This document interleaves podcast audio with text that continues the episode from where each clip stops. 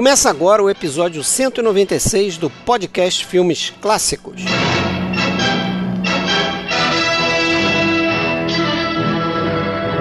Nesta oportunidade, a gente traz aqui a carreira do diretor alemão que fez boa parte de sua filmografia fazendo filme no ar nos Estados Unidos. Estamos falando de Robert Siodmak. E nesse episódio traremos dois grandes filmes dirigidos por ele, que são Assassinos e Baixeza, e para escolher um terceiro a gente ficou em dúvida, então resolvemos trazer três outros grandes filmes do Siodmak, que são Dúvida, de 1944, Silêncio nas Trevas, de 46 e Uma Vida Marcada, de 1948, todos eles considerados filmes no ar.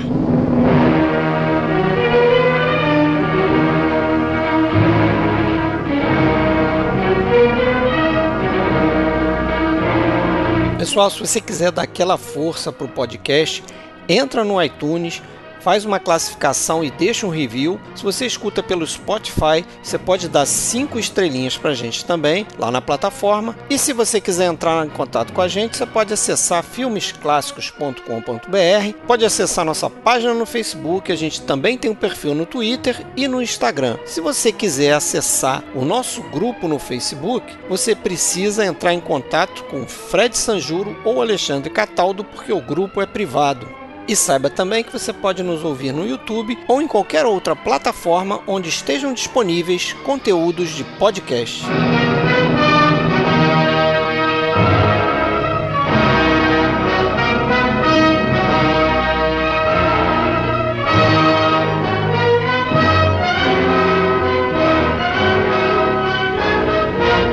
Bora lá então, galera, gravar mais um episódio aí do PFC. É o Fred Almeida falando do Rio de Janeiro. Comigo hoje aqui Alexandre Cataldo, como sempre, ou quase sempre, né, Alexandre? Vamos lá. É, quase sempre. Já andei faltando algumas vezes aí. Boa noite, tudo bom, Fred? Boa noite, boa noite. Nossa Temos dupla... convidado novo. Isso, nossa dupla de convidados. Um já participou aqui, o Marcos Damiani já fez o Taxi Driver com a gente. Mas a gente traz aqui também a outra parte lá do podcast Cinema Aventura, Leandro Tonello e esse Tonello, né? Uhum. Esse sim, primeira vez por aqui. Seja bem-vindo aí, Leandro. Valeu, muito obrigado aí, Alexandre e Fred. É um prazer estar aí fazendo parte do programa mais clássico aí do YouTube. Opa, legal. Marcos, você tá com um mute aí, hein? Se tiver falando, Opa. a gente não tá te escutando. Fala aí. Não, não falei nada não, tava quietinho aqui. Valeu, obrigado mesmo. Novamente aí no, no PFC aí, muita honra, muita. Muito, muito contente de estar aqui novamente, cara. Valeu mesmo. Pra, dessa vez um desafio, né? Uma biografia aí. Isso, uma biografia, já já demos. O Leandro já, já chegou pedalando já, né? Já entrou nessa furada aí. uma biografia de um diretor que eu posso dizer aqui, eu dei uma pesquisada, tentei buscar algum podcast é, dele e assim, procurei no feed do, do, do iTunes. Cara, se existe alguma coisa assim em francês. Tem alguns episódios uma coisa sobre espanhol, filmes né, específicos. Nem isso eu encontrei direito, cara. Vou te falar sobre que nem isso eu The encontrei Killers, direito. a gente acha, os assassinos. É, The Killers tem. Tem até um podcast famoso, né, que a gente acompanhou, né, Alexandre? Sobre uhum. filme no ar. É muito bom, de dois críticos lá, os caras mandam muito bem. É difícil encontrar sobre a carreira do, do Ciodman, que é, é bastante difícil. Mas, sendo o Leandro aí a primeira vez no, no nosso podcast, a gente vai mandar aquela pergunta clássica do podcast Filmes Clássicos. Como é que você começou a se aproximar dos filmes mais antigos? Como é que começou a tua cinefilia, Leandro? Fala pra gente aí, por favor. É, eu, eu sendo um um jovem aí, jovem entre aspas, é, nascido no final da década de 80, ali 89, criado nos anos 90, eu praticamente fui criado na TV a cabo, assim, né? Meus pais, meu pai principalmente, sempre amou muito cinema, sempre tive muito VHS em casa, é, então desde cedo ele ele quis ter TV a cabo, então meu primeiro contato com os filmes mais antigos, eu lembro, foi através da TV a cabo. Telecine. Cara, Cinemax, TC, é, TCM, Eurochannel, é, só coisa. E, e eu lembro nitidamente, assim, que eu já tinha assistido algumas coisas mais clássicas, entre aspas, é, Poderoso Chefão, etc., com meu pai. E eu, e eu bem jovem aí, uns, uns 11, 10, 11 anos de idade, eu lembro que por conta própria, o primeiro filme antigo, né, que eu vi, assim, é, por causa do ator, foi O Selvagem, né, o The Wild One com Marlon Brando, eu lembro até yes. hoje disso. Bom filme. É, por, por causa do Marlon Brando, então eu falei, pô, é o, é o cara do Poderoso Chefão, e eu fiquei interessado em assistir. Então, essa, essa memória para mim é muito nítida, assim. E depois eu fui me aprofundar realmente, aí sim, mais pro, por, por causa das artes marciais, né? Eu comecei a assistir os filmes do Kurosawa. Né? Aí já era, aí já tá fisgada. E tem um detalhe aí. Aniversário de Leandro, mesmo dia do aniversário Verdade. do Kurosawa. É, é, um, é um dos únicos feitos aí da minha vida aí, é nascer no mesmo dia do mestre. Opa! É 10 de abril, né? Ou eu tô enganado? Não, 23 Não. de março. 23 de março. 10 de abril eu acho que é. Acho é, que é o Mifune. Ah, legal. É. Eu tô bem acompanhado também. No meu caso, o Stanley Kubrick. Ah, então. 26 só... de julho. E o meu Bergman. Ah, aí, porra, aí acabou, só... acabou o papo. E, e Alexandre no dia de Maradona. Aí ah. também, um grande mestre aí. Só gênios, então, hein? Beleza. Mas eu lembro que foi bem, bem isso, assim, e também muita influência do meu primo aí, amigo do, do Marcão também, é, que me mostrou mais do cinema europeu, então Bergman, eu lembro de ter visto na casa dele. Morango Silvestre, se eu não me engano, foi o primeiro filme do Bergman que eu vi, e foi na casa desse meu primo, então... É, lembrando aí que a criação e o meio também ajudam, né, o indivíduo a virar um cara mais cinéfilo aí para as coisas mais certeza, antigas. Né? né? Com certeza. Importantíssimo isso aí. E você falou uma coisa curiosa que acho que acontece com a maioria também, aconteceu comigo, né? De você, às vezes, ir buscar primeiro os atores, né? Então, Isso. você se relaciona primeiro com os atores. Eu lembro que eu, eu quando vi o Mataram Morrer com Gary Cooper, né? Que era um ator que eu gostava, pô, depois ali eu comecei a buscar vários filmes do, com Gary Cooper e aí comecei a expandir também minha cinefilia nesse sentido. Só depois que eu fui mais, né? olhando para os diretores, né? O Hitchcock acho que foi o primeiro que eu, eu comecei a notar, até porque é um cara que, né, desse, dos mais famosos quando se pensa no, no, no cinema autoral. A boa e velha Unidos, porta né? de entrada para os clássicos. Ele, Billy Wilder, né? Sim. É, porra, Frank Capra também. Foram, acho que, os primeiros assim que eu comecei a, a notar mesmo, né? e buscar filmografia e tal, e falar, pô, não, isso aqui é um filme do Frank Capra, então deve ser bom, vou, vou tentar assistir também, entendeu? Uhum. Mas é legal esse caminho aí que a gente faz, bacana esse adicionar aí mais um caminho nessa nossa galeria aí. Fred, se você me permite agora, já que nós vamos entrar no nosso tema de hoje e você acabou de citar o Hitchcock, eu acho que tem tem alguns paralelos, né, do Hitchcock com esse cara aí de quem a gente vai falar hoje, né, o Robert Shodman. É, e tem paralelos com diversos outros é, é um cara euro, é um europeu que teve talvez Unidos. a sua melhor carreira nos Estados Unidos, né? Inclusive bem contemporâneos, né? 1899 o Hitchcock, 1900 o, o Siodmak. Sim. Uh, enfim, tem algumas semelhanças e a gente chega até a ler em, algum, em alguns textos que existiu, não, não sei se dá para dizer alguma concorrência, mas uma, alguma expectativa que, o Ciod, que a carreira do Ciodmar queria, de alguma maneira, acompanhar ali o, o padrão do, do, Hitchcock, mas a gente sabe que ficou um pouquinho aquém, né? Ele ficou muito vinculado a um tipo de filme. Né? É. Principalmente. E mais reconhecido como tal, né? Vamos fazer aquela biografia, eu escrevi algumas coisas aqui, vamos só começar com uma pequena biografia, se vocês quiserem ir acrescentando alguma coisa aí também, fiquem à vontade. Escrevi bem pouco mesmo, mas o Robert Siodmak nasceu em Dresden né, em 8 de agosto de 1900. É, tem um certo mito de que ele teria nascido em Memphis, né, Tennessee, nos Estados Unidos, mas isso depois foi descoberto que era mais um, um artifício assim para ele ter conseguido ir para os Estados Unidos, né, conseguiu visto é, quando ele foi para os Estados Unidos, e aí ele manteve essa, essa mentirinha por um tempo. Né? Acho que até Agora, antes, né, ô Fred? É. Ele foi para a França, né? Isso, então, quando ele estava em Paris, tentando ir para os Estados Unidos para conseguir visto. Aquela entrevista que você até que me passou e eu cheguei a ver, eu não, você sabe de que ano que é? Ele faleceu é de 1970. em 1970. Aquela entrevista é de 70, lá eles falam aquilo. Pois é, ele chega a falar sobre isso com a maior naturalidade. Não, isso, isso aí foi uma mentira que foi por um longo tempo. Inclusive, que eu li foi que vários é, é, livros e coisas diziam que ele tinha nascido em Memphis. E, inclusive, disputam isso pelo seguinte: o pai dele uhum. parece que viajou pelos Estados Unidos nesse período, por muito tempo. Mas a mãe nunca pisou nos Estados Unidos. Então, como é que ele nasceu nos Estados Unidos? Entendeu? Ué. Assim fica difícil, né?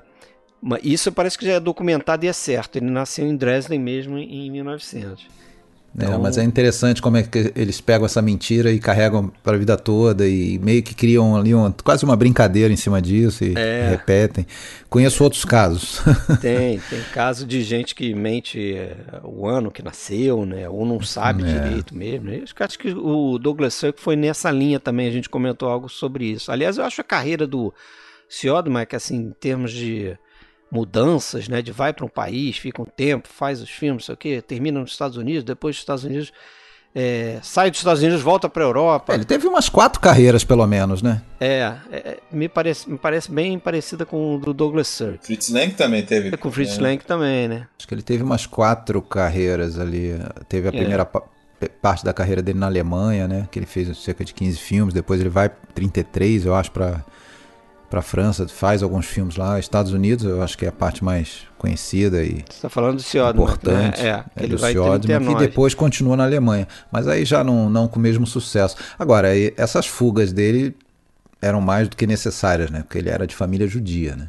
Sim. Vivendo aquele momento ali da, da ascensão do nazismo em 33, né? É, os pais eram bem abastados ali, a família dele era uma família rica ali dentro de Dresden, né? É, o pai era empresário, acho que os negócios só começaram a ter uma derrocada assim, justamente com a ascensão do, do nazismo. É, em 1933, como você falou, ele sai da Alemanha, né? Mais um desses casos de migração aí por conta da, da Segunda Guerra. É, isso acontece porque ele sendo um cara bem sensato assim, ele percebe a mudança de clima, evidentemente, e tem um filme que ele faz ali que, se eu entendi direito, é até um filme é, que ele faz, acho que. É o The Burning que, Secret, né? De 33. Isso, né? acho que é uma cópia de um filme da Universal, alguma coisa assim. Mas que esse filme, junto com o da Universal, são bem criticados lá pelo, pelo Goebbels. E, inclusive, eles, eles pegam e tiram os créditos dos técnicos judeus desse filme. Então só fica crédito de ator no filme. Então ele percebe ali, opa, tá Caramba. na hora de eu sai fora, é, lem né? Lembrar que antes disso, né, ele tinha feito alguma coisa lá pra UFA, né? É, pra UFA ele tinha feito em 1930. Eu cheguei a assistir o primeiro filme dele. Eu também. Vamos falar um pouco dele, Pessoas num Domingo, até revi hoje. Que é um, um ótimo filme, importantíssimo no, na história do cinema também, né? Interessante. É. é. É cinema mudo, né? É o último filme mudo da Alemanha. Alemão, é o último é. filme mudo alemão. E ele é uma reunião de grandes nomes que vão fazer carreira nos Estados Unidos, né? É. Tem o, tem, o irmão tem. dele escrevendo o é. roteiro junto com o Billy Wilder. Tem o Kurt Siodmak, né, que é o irmão dele, que escreve um roteiro com o Billy Wilder, que era um jornalista ali tentando emplacar no, no cinema, né? Ele co-dirige com o Edgar de Ulmer, que depois também vai ficar famoso nos Estados Unidos, uhum. fazendo filmes. Diretor do Detour, né? né? Curva é. do Destino, principalmente. Curva do Destino. Fred Zinnemann é assistente dele, assistente. de direção. Isso. E o filme ainda tem a fotografia do Eugene Shufton, que é um cara importantíssimo é. também para os efeitos Metrópolis, visuais. Pô. O cara fez exatamente, o cara fez efeitos visuais de Metrópolis, depois foi fotógrafo do, daquele filme com o Paul Newman, né? Desafio à Corrupção fez aquele excelente Os Olhos Sem Rostos, o, o filme francês de terror, né? uhum. né? Também fotografia excelente. Esse filme foi financiado pelo primo dele, né? Foi. O Seymour Nebzel, que, que fez o depois o Testamento do Dr. Mabuse, né? É, né? E foi um filme feito no peito da raça mesmo, né? Mas é um desses filmes assim. Estilo cartão postal, né? De cidade. Isso, no caso, Berlim. é. Então mostra Berlim, se passa em dois dias ali, num sábado e num domingo. Aqueles filmes que eram bem em voga na época era Registro da Cidade, só que de uma forma mais artística, né? Isso. É como aquele do, ja- do, do, Jean Vigo também. do Vigor, né? O A propos de Nice. Que eu É. acho mu- muito bacana. Só que esse com atuações, né? O próprio Berlim, Sinfonia de, de uma Cidade. É, tem, tem vários filmes assim, né? Geralmente em Berlim e, e Paris, né? tem muitos filmes assim. Pegou gente amadora pra fazer, né? E ele, é, ele pega atores amadores, eles inclusive colocam no início do filme lá, né? os- esses cinco é, atores nunca apareceram na frente das câmeras e tal. Então, assim, é um filme que é tido como muita influência para o neorrealismo, para a Nouvelle Vague. Isso. O curioso é que é, eu, eu fiquei interessado nas histórias do- dos atores depois, né? Eu queria que fizessem um filme só dos atores que fizeram esse filme aí. Eu achei interessante. Por exemplo, o taxista realmente era taxista.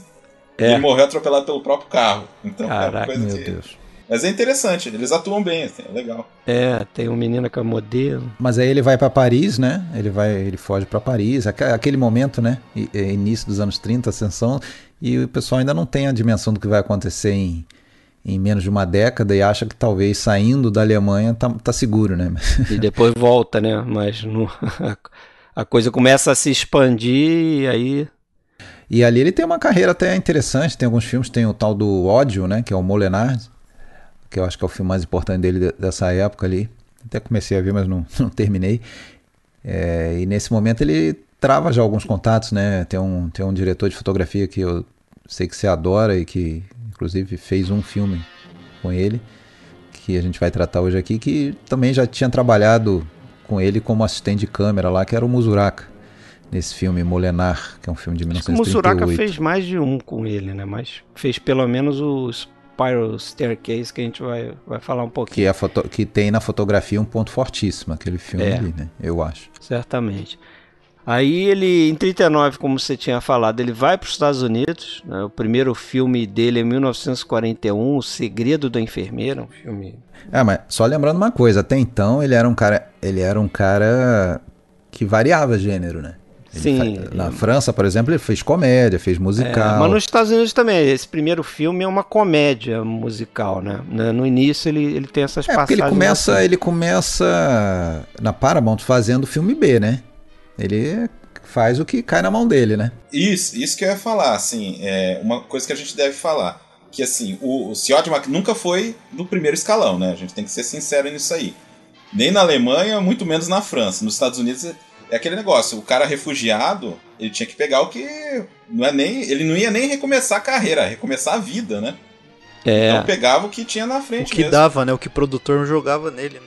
É, você tinha que fazer concessões, não chegar lá botando o pé na porta que não. Mas ele, ele incrivelmente, ele, ele recusa alguns convites, assim. O que eu li que É, ele, ele recusou. Ele recusou vários convites até ele acertar lá um contrato com a Universal de sete anos. Que ele vai fazer alguns filmes ali. Teve uma ajuda do Preston Sturges, né? Que É. ficou, Isso. ficou encantado aí com, com, com ele, não sei por qual filme que ele tinha visto, e, e foi quem conseguiu o contrato com a Paramount. Mas ele estava ficando realmente de- até depressivo com essa situação de, de filme B, não era o, né, o que ele estava muito afim de fazer. Ele faz uns três filmes ali, e depois o irmão dele, né? Que já estava mais ou menos consolidado, tinha ido antes, o irmão dele para os Estados Unidos, eu acho que tinha ido em 37 e estava, vamos dizer, no nicho do terror, né? Com a, com a Universal. Ele Sim. estava escrevendo roteiros de filmes Ele de terror. escreveu o roteiro do ele, né? Lobisomem, É. né, aquele filme com O Lon Chaney Jr. o Solon Chaney Jr., né? E aí ele consegue um contrato, parece que é um contrato de sete anos com, com- do, do, do Siodman com a Universal, né? Que é praticamente aí a, a, a fase do ápice dele, de 43, Isso. 50. Se bem que nesse período ele foi emprestado uma porção de vezes, né? Foi, ele saiu, fez a RKO, É, República né? também. fez filme com a Fox. Até o Warner tem aí no meio, Tem. Tem uma, uma mistureba boa aí, mas esse período dele com o Mark Hellinger, né, que é o da Universal, é o período realmente mais forte dele, é onde a gente vai concentrar os filmes, até porque a gente ainda não falou isso, mas a nossa intenção de ter feito esse episódio aqui é justamente porque a gente declarou, entre aspas aí, esse ano do podcast como o ano do filme no ar. Então a gente pensou em alguns diretores assim que a gente ainda não tinha feito. O Robert Siodmak é muito associado ao gênero, né? Então a gente trouxe para falar especialmente de dois grandes filmes dele e mais uns três aí que a gente ficou na dúvida de qual colocar com mais destaque, mas acabou, ah, vamos falar um pouquinho dos outros três também. É, e a gente vai dando sequência e a gente vai trazendo. A gente filmes. também vai falar de Anthony Mann, né? A parceria do Mann com Alton. Isso. Vai ter um episódio sobre isso. A gente vai fazer sobre o Melville, né? Jean-Pierre Melville, já, aí já indo pro noir francês, né? Pro polar. Exato. A gente já fez um episódio também sobre o Fuga do Passado, né? Foi o, foi, foi. o primeiro do ano aí, abriu o ano, né? Então realmente é o ano do noir. Inclusive, em relação ao Ciodimac, eu acho que tem até box na, da Versátil dele, cara, se eu não me engano. Tem, tem. Tem. Na verdade, já tinham saído, acho que quatro filmes dele na, naquelas cole, na coleção Noir é, numerada, né? Já tá aí no volume 20 e pouco e tal. E depois saiu um box é, temáticos do Ciodma com outros sete filmes dele. É, que, não, não, que não os principais ali. Aí tem o Spiral Staircase, Uncle Harry, uh, a Dúvida, né? Tem, tem vários. Tem aquele, aquele que é na Itália lá, o Deportado, que é interessante também. Enfim, tem vários, vários filmes aí, né? Uh, agora, ele faz o filho do Drácula, né? É, filho bastardo. Que, que, eu ia ver, mas me recomendaram não perca seu tempo, então eu não perdi meu tempo, eu não vi. Pra começar, tem o Lon Channing Jr., que eu já não é um bom filme, assim, né? Não, não, é um bom filme. Eu acho que é o, é o último ali desse período de filmes, assim, não sei se vocês viram, eu não vi quase nenhum. O Filho do Drácula eu vi faz um tempo, mas... A Filha de Drácula eu gostei. Coisas como Ciladas... Não, Ciladas é um francês que ele faz antes, mas aqui O Segredo do Professor, Meu Filho Tumulto. Não Se Vende, Doce Lembrança... Eu acho que a história dele começa mesmo no. Dama Fantasma. No subgênero, vamos chamar assim, do filme noir, com a Dama Fantasma, né? É, mas antes tem um negocinho também. Que vale a pena falar. Só lembrar uma coisa: o, Kurt, já que a gente, eu acho que encerra aí falar do Kurt, né? Que foi o, o, o cara que, vamos dizer, levou ele a fazer o filho do Drácula e tal. Ele declarou, né? Mas adiante na vida aí que ele considerava que o, que o irmão, né, o Robert Siodmak, nunca tinha realmente atingido assim o uh, potencial. O, é o potencial, né? Todo o potencial que, que ele achava que o irmão tinha como diretor, né? Achou que ele é, ele ficou aquém mesmo. Né? Até em certa medida, se for ver a carreira do Kurt, talvez seja até mais lembrada assim por, por esses roteiros, sei lá. Não sei se. Mas quando a gente entra no universo do Noir, realmente o Siodmak conseguiu fazer o nome dele ali, né? Acho que é um dos diretores até que vem primeiro, assim, é, tirando aqueles os bambambãs que fizeram no ar também, por exemplo, Billy Wilder, tem lá o, o, Pacto de Sangue, claro. Então vão ter os grandes, grandes diretores que transitaram, John Huston e tal. Mas se for daqueles, vamos dizer, do segundo escalão dentro do noir, ele é um dos primeiros nomes que vem, né? É, porque esse, depois desse Dama Fantasma, a carreira dele no, nos Estados Unidos é quase toda de filmes no ar ou próximos, né? É. É aquele melodrama misturado com né, muito resquício né, do cinema alemão, né? Ele teve uma, ele teve uma, vamos dizer, uma entrada no mundo do noir antes até desse Dama Fantasma. Não sei se vocês viram isso, né? Mas é, uma história escrita por ele chamada The Pentacle, que virou um filme da Warner, que era o Conflito, Conflict, hum. Conflitos da Alma, eu acho, no Brasil. É com, com Bogart, inclusive, dirigido pelo Curtis Bernhardt. Bernhardt. Esse filme foi filmado antes, foi filmado em 43, antes do Dama Fantasma, mas ele só foi lançado em 45 por causa de disputas de direitos autorais e tal, da história. Mas então é, quando foi lançado, o Seldman já tinha dirigido Dama Fantasma, Férias de Natal, Suspe o, o, Dúvida, né? Mas foi filmado lá em 43, né? É, eu e não vi, entra, mas né? dizem que no, alguns filmes dele na Alemanha é, não eram filmes no ar, né? A gente tá falando da década de 30, mas se você olhar para trás ali, você consegue identificar elementos assim próximos, entendeu? Que você consideraria é, caso tivessem sido feitos depois, né, do, na década de 40, talvez nos Estados Unidos e tal. Mas você já via que já tinha uma inclinação para esse tipo de história, né? É, tem aquele homem que procura o seu assassino, né? Antes. Né? É, tem uma coisa também que, que acho que não é muito falada, mas esses filmes da Universal, é, por conta de ter lá o Mark Hellinger como produtor de boa parte desses filmes, é, esse cara tinha influência também nessa, nessa questão, porque ele tinha sido um, um jornalista criminal. Então ele conhecia muito dessas histórias sobre o mundo lá de Nova York e tal. Inclusive, algumas coisas que a gente vê no, no, nos filmes, do, por exemplo, nos assassinos, é, o lance lá do, do roubo, aquilo vem de uma história do, do Hellinger, né? O Hellinger conta uma história para o Siodma que ele soube, não sei se através de um, de um bandido e tal, uma história parecida. Mas isso aí a gente fala quando falar do filme, né? Vamos falar um pouco do. Então, a o Dama primeiro. Fantasma? A Dama Fantasma, se vocês quiserem falar alguma coisa, eu não me lembro. Eu vi há muito tempo, sei que tem um solo de bateria legal lá com o Alistair Cook Jr. Mas eu lembro pouco, eu basicamente só me lembro disso. Mas eu tô, tava falando já do The Suspect, né? Falar dos, dos outros três aí. Que não é, não, só falar rapidinho, né? Eu, eu revi, eu revi recentemente aí pro episódio. E, cara, e até que eu achei bem interessante. Eu já tinha visto há muito tempo atrás e, não, e era mais um, né? No meio daquele mundaréu de filme noir que eu assistia na época. É, eu sei que didaticamente se fala que o Noir começa em 41, né? Citam lá o Relíquia Macabra, alguns até antes lá o Homem dos Olhos Bugalhados, mas tem, tem gente que até chega a dizer que a Dama Fantasma, se você for ver pela crueza, alguns elementos mais é, é, próprios do filme noir, talvez seja o início ali, sabe? É, e eu entendo quem fala isso. Bom, para começar, ele é baseado no romance do Cornel Rouge, né, que é um dos pelo menos quatro grandes autores aí, né, que estão na base do, do, do noir.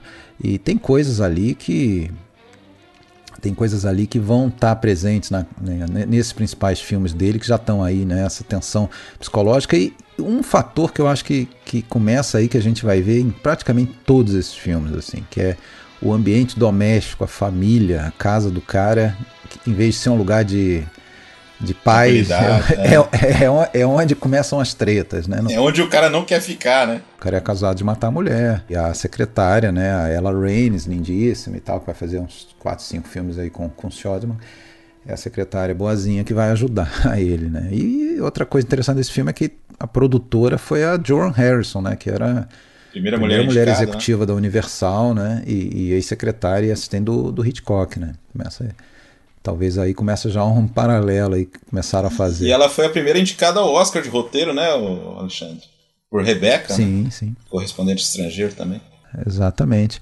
Mas a gente vê, e se, e se, e se, é, e se é, vamos dizer, um clichê quase a gente associar todo essa, esse pessoal de origem europeia, principalmente alemã, dentro do universo do filme noir, e realmente a contribuição deles foi enorme para o gênero, é, a gente sempre vai acabar falando da, da influência até da visual da questão do, do, expressionismo, né? E esse filme tem muito disso, não só nessa cena da batera lá do, do, do Elisha Cook Jr., né?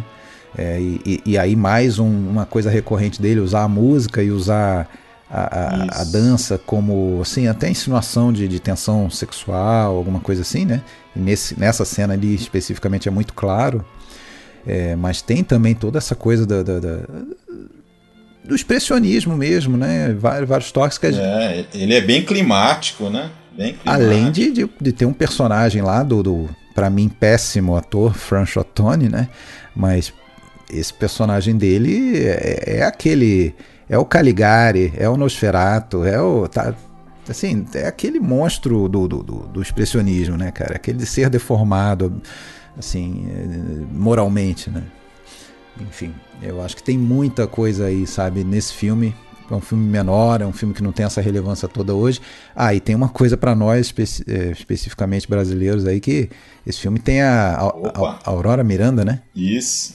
A irmã da Carmen Miranda cantando, faz, e tem até um papel importante, assim, né? Vamos dizer assim, é um papel, vamos dizer, central na trama e tal. Porque ela tem um chapéu que é igual ao chapéu da, da, da tal Dama Fantasma e tal, enfim. Mas é isso. Nesse ano também ele vai fazer o Férias de Natal, né? Que é um filme com o Gene Kelly, a Diana Durbin, né? Quer dizer, um elenco mais improvável para um, um filme no ar, mas é bem no ar esse filme também, né? No, esse eu não vi. E, é, e esse tem aquela coisa também da família, né? E outra recorrente na obra dele, da mãe super protetora, no caso aquela Gail Sondegaard, é, a mãe do Gene Kelly e defende ele contra a, a esposa, que é a Diana Durbin, enfim, é, mas, é um, mas é um bom filme, cara, não é, não é jogar fora. É, Agora, é estranho Estraga você um pouquinho ver... o Gene Kelly, né? Exato, é, é, estranho você ver o Gene Kelly. Parece que a qualquer momento ele vai sair dançando ali, cara. E, e, e assim, é, o, você vê ele com um astral para cima, quase saltitante, qua, quase sorridente. Sendo que ele é um cara que é pra estar tá pesaroso, né? É um assassino, porra. E aí vamos pro dúvida, né? Você pulou Também Mulher Cobra, de... viu? Ah, Mulher Cobra? Ah, mas em 44 ele vai fazer terceiro no ar dele no mesmo ano, que é o Dúvida, The Suspect, que é um dos três que a gente tava na dúvida para destacar hoje, né? Filme da Universal também e que tem.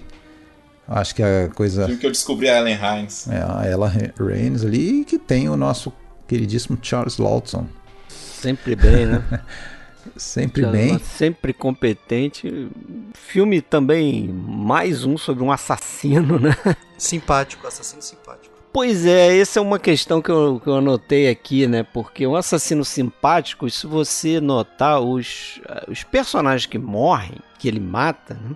São pessoas um pouco detestáveis, assim. Isso, a gente torce por ele, é. cara. Vamos, vamos falar a verdade. Aquela esposa dele Você não simpatiza. Ali. A mulher é. dele é uma megera e Já tal. Já começa na tua cara isso. E o outro é um bêbado chantagista. Bêbado machista, violento com a esposa também, chantagista. Então, um você cara vagabundo também. Você começa a torcer pelo cara, né? A gente torce pelo é, cara, tranquilo, é, tranquilo. Eu acho que aí tá o dúvida, né? No, no título é. em, em, português aí tá, tá, essa questão da dúvida, o fato dele ser um suspeito, porque é, não é e tal.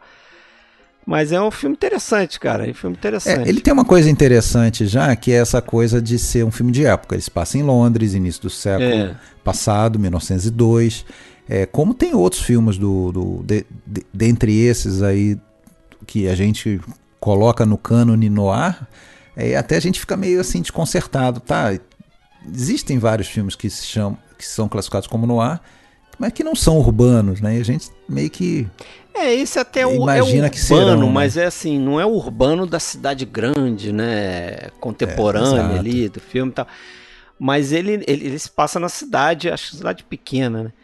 Mas essa coisa de se você pensar no noir, né? Aquela coisa que a gente discutiu quando a gente fez lá o episódio 6 sobre filme noir, né? É, assim, que, que, o noir é um gênero, é um subgênero, é um estilo que você aplica em, em sei lá, qualquer filme, né? Por exemplo, tem lá o caso do, do de filmes western com noir, né? Com uma certa mistura ali do Sim, noir. Cross filme, noir isso, tem um filme do Robert Wise chamado Sangue na Lua, com Robert Mitchum, que é um western, mas pô, fotografia muito carregada, né? Essa questão de sombras, a história tem tudo a ver com, com, com histórias do tipo do, do cinema noir, então você fica sempre naquela.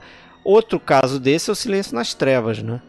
Também. Que é também um filme de época e aí é mais uma mistura de terror com. É.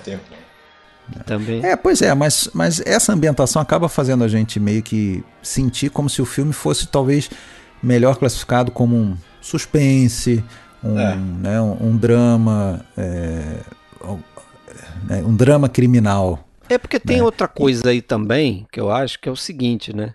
Que é muito importante essa questão. Que a gente não, não pode pensar o noir como o, uma coisa que foi né, organizada, né?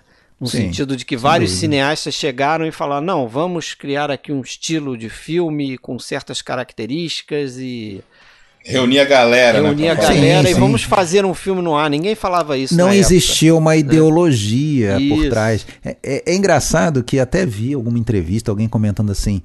é, não é como foi, por exemplo, no neorrealismo. Poxa, nem no reali- realismo foi É. assim. As pessoas não. Ah, vamos fazer isso, isso. Vamos. Não, escolher, eram não. ideias.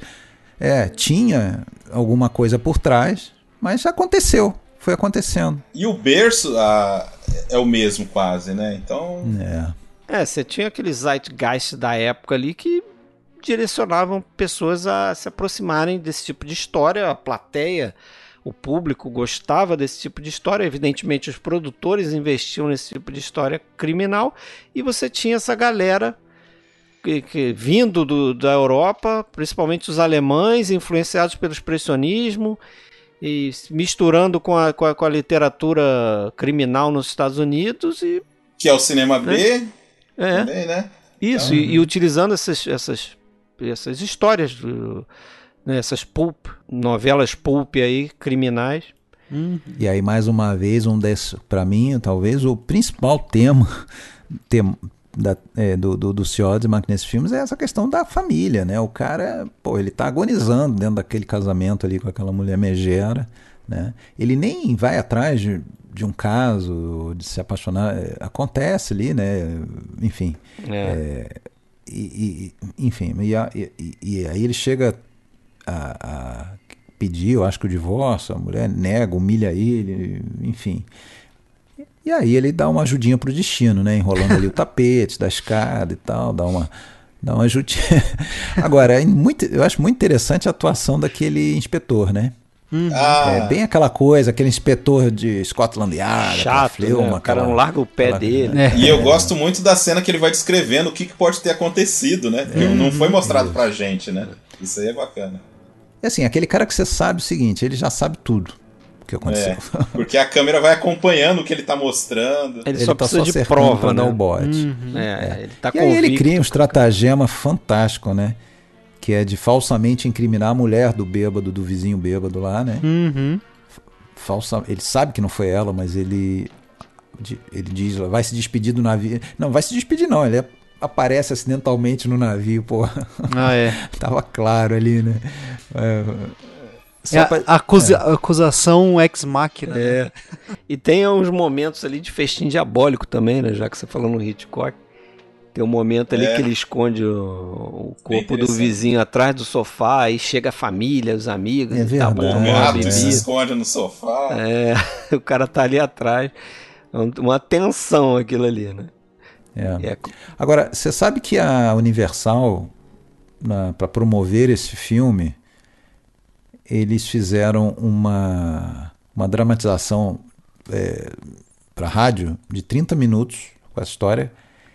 E quem que fazia o papel do Philip Marshall, que é o Charles Lawton no filme? Orson Welles. Caramba. nossa, É. nossa. Talvez ele não fosse tão pacato. né? É isso que eu ia falar. O rosto não ia ser tão amigável, né? É.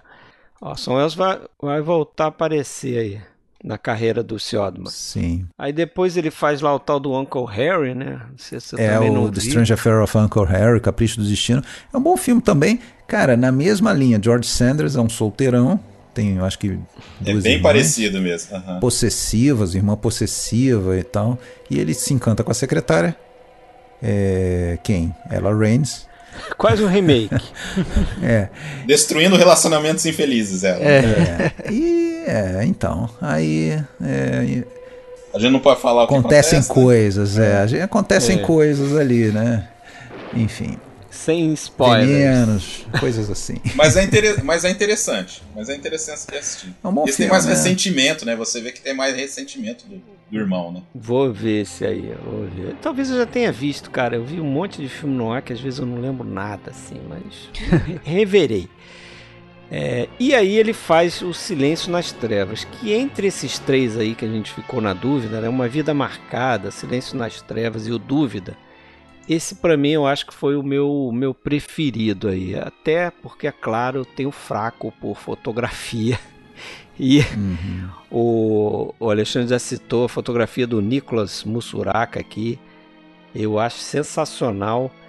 É, é um filme que é um misto de noir, não sei se vocês concordam, mas um misto de noir com Filme de terror. Um terror também. psicológico, Uhum. né? É, é o que mais, vocês estavam falando dos paralelos entre ele e o Hitchcock, acho que é o, é o que mais chega perto, assim, dos que eu assisti, pelo menos. Né? É verdade. É verdade. Tem, tem essa ideia de um assassino que busca eliminar é, as mulheres imperfeitas, Obsessão, né? que tem alguma debilidade física, mas que é, uma É. referência clara ao ideal nazista. É né? meio pesado O mesmo. que, que é o né? ideal nazista? né? Eugenia, né? Exatamente. Tem uma coisa, ah, já que estamos falando aí desse paralelo dele com com o Hitchcock e, e não tem dúvida que a carreira do Hitchcock vai ofuscar em muito, vai ficar muito na frente da do Siodmak, mas esse ano específico de 46 eu acho que foi um ano em que tudo bem que o Hitchcock estava fazendo interlúdio também nesse ano, mas ele faz três bons filmes aí, né?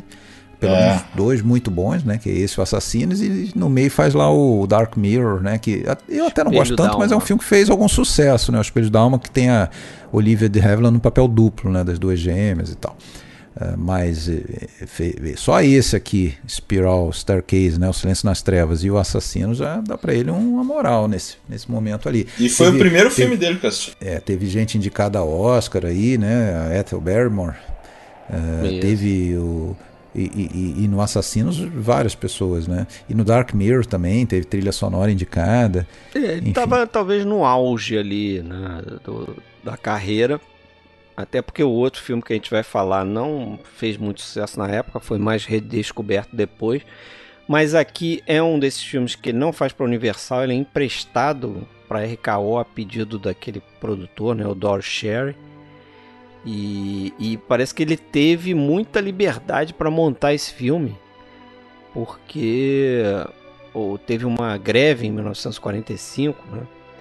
Então acabou que a produção ficou meio assim largada. Ele teve um tempo de, de se dedicar ao filme e montar do jeito que ele queria até, né?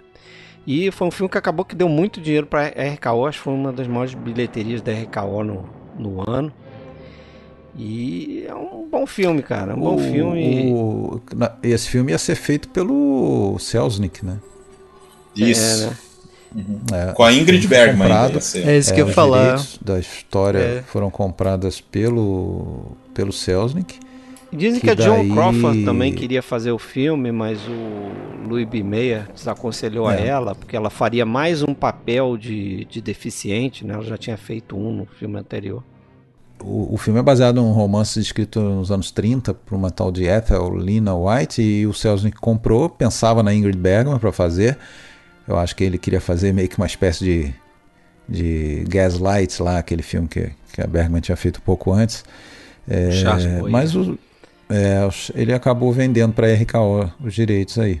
E aí entrou a Dorothy Maguire né, no- no- no, papel da muda. no, no papel da muda. Ah, e esse filme eu acho que ele tem muito aquela coisa ali, né? Que, que o mundo tava, vamos dizer, começando a ter que lidar com aquelas notícias, histórias de um passado recente da guerra, da, da, da questão até de, de, de você fazer uma, vamos dizer, é, eliminar os fracos, né? É, foi o que eu falei, né? Essa, essa coisa do campo de concentração, né? De descobrir que Isso, é. o nazismo estava ali com campos de concentração e tal. Então, E esse filme tem uma das musas do terror dos anos 30, né? A Elsa Lanchester. Ah, é verdade, ela faz empregada, Tá né? lá também. ah, né? é. A É, noiva e- de Frankenstein. Esposa É. do, do Charles Lawton, né? A Era esposa, do exatamente. E, Então- e tem, um- tem, uns, tem um- uns planos de, de, de filme surrealista mesmo, naquela hora. O plano dos olhos, assim, eu acho bem. Dizem que é o próprio pegar. Robert Siodmak ali, sabia? O plano dos olhos e, e os closes da, da mão do assassino lá, né? Tem umas, umas horas que ele faz um eu vi isso aí insert ali. também. Será mas que é? eu Também não consigo, ver. o olho do Ciode. É, não, também. Pode não ser um- uma historinha. É, é. Eu acho até cômico o começo do filme, né? Tem aquela coisa tipo, nossa, teve mais um assassinato, né? Tem um. Só que depois aí o filme fica bem pesado mesmo, assim. é. Eu não sei também se é o primeiro filme que tem essa coisa da personagem com uma dificuldade física, passar por um trauma, que aí é perseguida, tipo o terror cego do, do Richard Fleischer, assim, nessa. Nessa toada, assim. Eu não sei se tinha É, antes. não né? sei se. Não, não sei se de terror, não sei. Mas eu achei, você falou o início do filme, achei interessante também que é um filme que começa praticamente dentro de uma sala de projeção, né? Uhum. Então, assim, é... é... difícil você ver filme desse período falando ou mostrando cinema, é. cinema, cinema né? A não ser né? que seja é. o tema principal do filme, entendeu? Que não é no caso, né? Mas tem uma cena que começa com a Dorothy Maguire lá no, na salinha de projeção, tá vendo um filme mudo, até do D.W. Griffith. E... Anacrônico, inclusive, né? É, É, pois Porque é. é, o, é um filme que foi lançado alguns anos depois do, do, de quando se passa a história, então não faria muito sentido, faz mas sentido. tudo bem.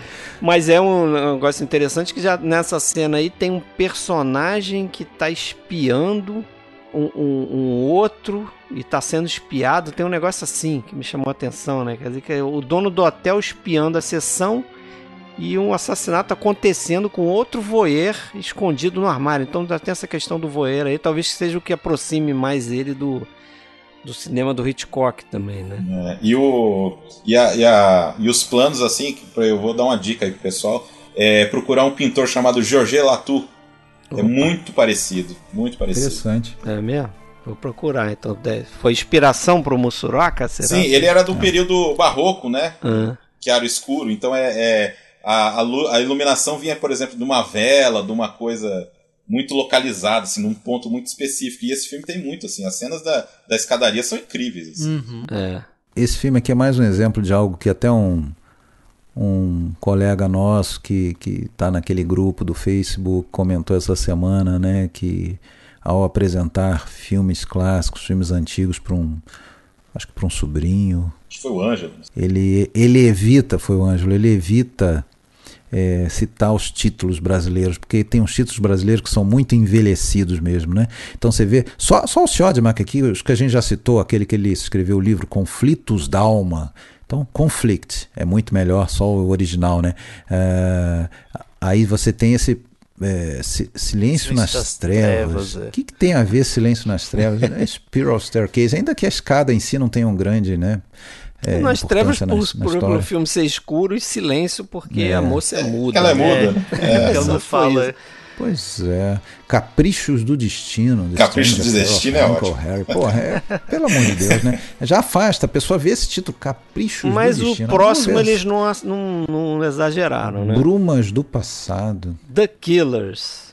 Os Assassinos. É. Esse filme. É, esse não inventaram. Esse, esse é aí.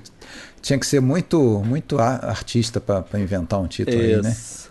Esse aí é um dos grandes aqui da noite, acho que. Aliás, me surgiu uma dúvida. O, o, o, oficialmente, pelo menos no IMDB, é Assassinos, não tem um artigo, é isso mesmo? De assassinos, é. Eu falei os é. assassinos porque é porque The, The Killers, Killers né? Então eles inventaram também, né? É, eles inventaram, Tiraram porque eu sempre também me, eu sempre me referia aos assassinos, né? É. Mas assassinos, vamos lá. Assassinos. E esse dá pra falar que é um exemplo clássico de noir do imaginário popular, né? Puro, noir é. bem puro mesmo, tem todos os elementos ali. É, né? Tem o, o, o, Fall Guy, né? O cara que tá sendo feito de trouxa ali. Uma, uma trama que não dá para resumir numa, numa frase. Uma frase, né? é. Não dá, muito né? uso de flashback, tem femme fatale, tem que não é qualquer é, uma, né? História criminal, tem a questão do, do Chiaro Escuro aí, do, do, filme carregado nas sombras, né? Pô, o início do filme, é, é, é que é basicamente o curta do Ernest Hemingway, né? Se passa ali em 20 uhum. minutos. Então, é, do Hemingway, parece que é só aquilo ali. O começo do filme é o conto do Hemingway. É, só é, o sequestro, sequestro ali. Chegada do bar e tal, né? Isso. É até o assassinato mesmo, né, eu acho. Exato. Que é o que o Tarkovsky filmou, né, em 56, no seu, no seu curta de, de, de escola de cinema. É. O Tarkovsky vai fazer em 56 um curta, eu acho que tem uns 20 minutos, que é só essa parte Boa mesmo. Boa né? escolha, né? ele só filma o conto mesmo, né?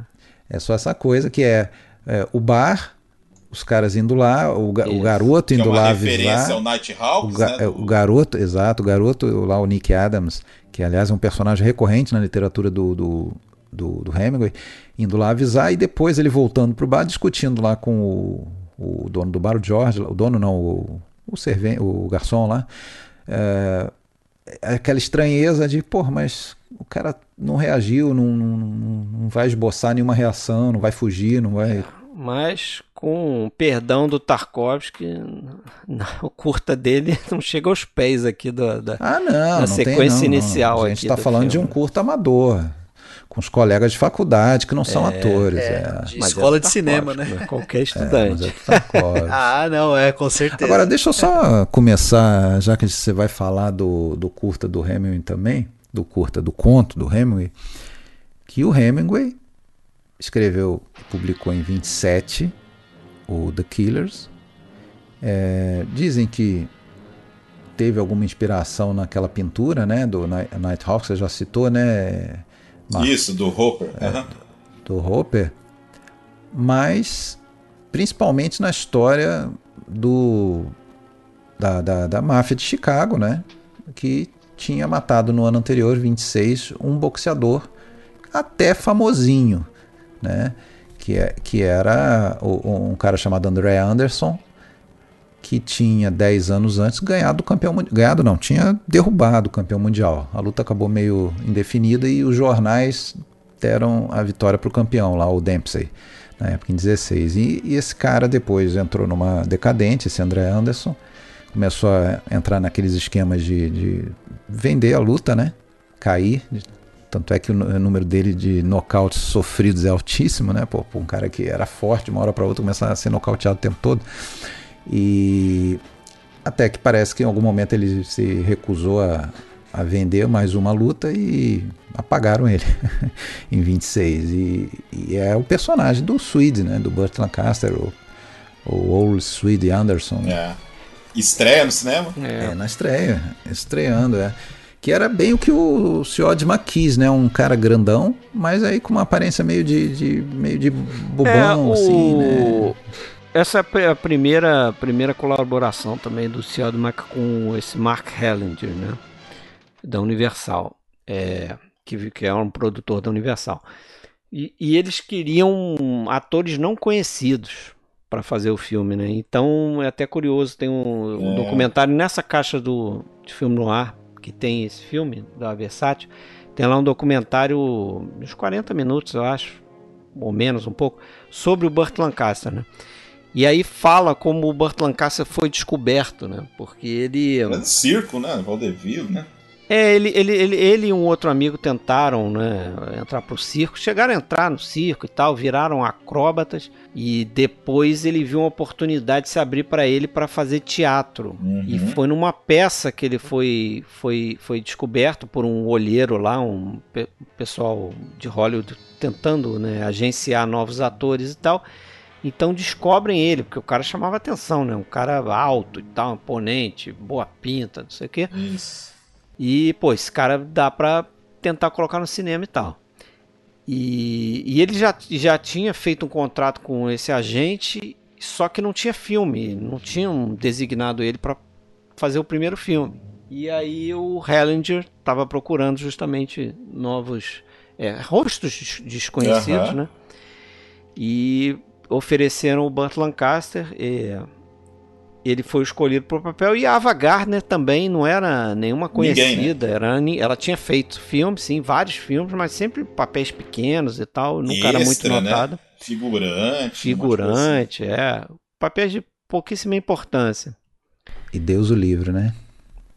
Que, e... que, que linda, né? É, não, tá ah. sensacional no filme, excelentemente fotografada também. Realmente a gente entende o cara, o, a obsessão dele. É, e tem mais uma dessas cenas aí que recorrentes aí em alguns filmes do do Siodmak, né, que é essa questão do, do sujeito é, se apaixonar pela mulher no número musical, né? Ela tá cantando, né, naquela ou, festa. Ou voltar a encontrar a mulher no número musical, ela tá cantando na festa, tá lá no piano e tal, depois uhum. ela fica em pé e canta e tal, e ele tá lá com outra mulher, e foi acompanhado de uma outra mulher, mas tá lá babando Não, na outra. Quando ele olha, acabou a outra mulher, né? É, amiga, inclusive tem é. um plano interessantíssimo, tá ela cantando na frente, ele por trás olhando para ela fixamente, é. e a mulher é. olhando para ele, tipo, seu vagabundo, tá comigo perdi, aqui na festa. Aquela, Acabou. escrito na testa, assim. É. Perdi. Esse filme tem um plano de sequência que eu acho sensacional, cara. Que, que é a do assalto lá, cara.